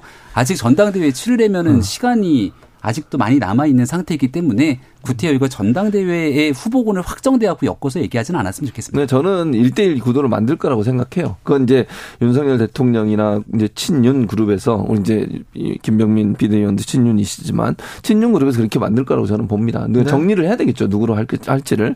그리고 시간이 이렇게 정해지지 않는 이유는 그게 정리가 아직 안 된 거예요. 예를 들면 차출로 나오고 있죠. 내부에 있는 사람 중에 정말 믿을 만한 사람이 있을 거냐. 두 가지 조건이 충족돼야 돼요. 첫째, 자기 주장이 강하지 않아야 되고요. 두 번째, 윤석열 대통령의 마음을 잘 읽고 그걸 당에 그대로 어, 적용할 수 있는 사람이어야 돼요. 네. 그런 사람을 찾으려면 차기 당, 대권에 나오려는 사람은 별로 의미가 없어요. 예. 그래서 저는 차기 대권에 꿈을 꾸고 있는 사람은 이번에 대표가 되는데 어려움이 있을 거라고 보고요. 자기 정치하는 사람도 저는 어려움이 있을 거라고 봐요. 그래서 대통령의 뜻을 잘 반영해서 당에 접목시킬 수 있는 사람을 찾고 있다. 그 사람이 누군지 그게 정해지면 빠르게 일자가 일자가 정해질 거다. 차출을 하려면 시간이 좀 필요하잖아요. 왜냐하면 네. 장관 그만두고 바로 또 당, 당, 당권에 나올 수 없으니까요. 그렇게 해서 찍으면 그 사람이 되나요? 그럼 완전 그렇게 되게 하려고 하겠죠. 전당대회가 다 이 휴대전화 K보팅 투표로 바뀌었기 때문에 네. 누구 하나 찍는다고 그런 식으로 되는 때가 아니라고 생각을 합니다. 나경원, 한 음. 황교안, 김문수 어. 도로 한국당 되는 거 아니냐 이렇게 얘기합니다. 좀 목소리가 큰 우측에 있는 사람들만 너무 쓰는 거 아닌가 이런 얘기도 합니다. 일단 황교안 전 대표는 뭔가 정부의 역할을 맡거나 당의 요직을 맡은 바가 없습니다. 본인 스스로 이제 역할을 하시겠다고 당권 지금 네, 네 그렇게 얘기를 했던 거니까 그런 방식이면 유승민 전 의원도 마찬가지로 따로 뭐 역할을 맡고 있지는 않지만 본인이 뭔가 할 것처럼 더 큰 목소리를 내고 있는 상황이겠죠. 이런 내용들을 차치하고 떠나서 어쨌거나 정부에서 몸을 담고 있는 사람들 또 윤석열 정부 혹은 국민의힘에서 지향하는 가치와 철학에는 굉장히 중도적이거나 또 국민들의 삶에 관련된 얘기들도 많이 하거든요. 많이 하는데 왜 이렇게 안 들려요? 근데 이제 뉴스가 워낙 국정감사에서 이게 이재명 대표의 사법 리스크가 워낙 크니까 이것보다 조금 더 큰 목소리의 뉴스가 김문수 위원장 주사파 얘기를 안 해야죠. 아, 그러게요. 제가 봐도 아무튼 이 사법 리스크라고 하는 거대한 뉴스가 있는데 이 뉴스까지 덮을 정도의 센 발언들은 좀 지양될 필요가 있다고 생각합니다. 그렇게? 김병민? 네. 그만 우기시고 얼른 갔어요. 자, 최진봉, 김병민 두 분 감사합니다. 감사합니다. 주진우 라이브는 여기서 인사드립니다. 저는 내일 오후 5시 5분에 돌아오겠습니다. 지금까지 주진우였습니다.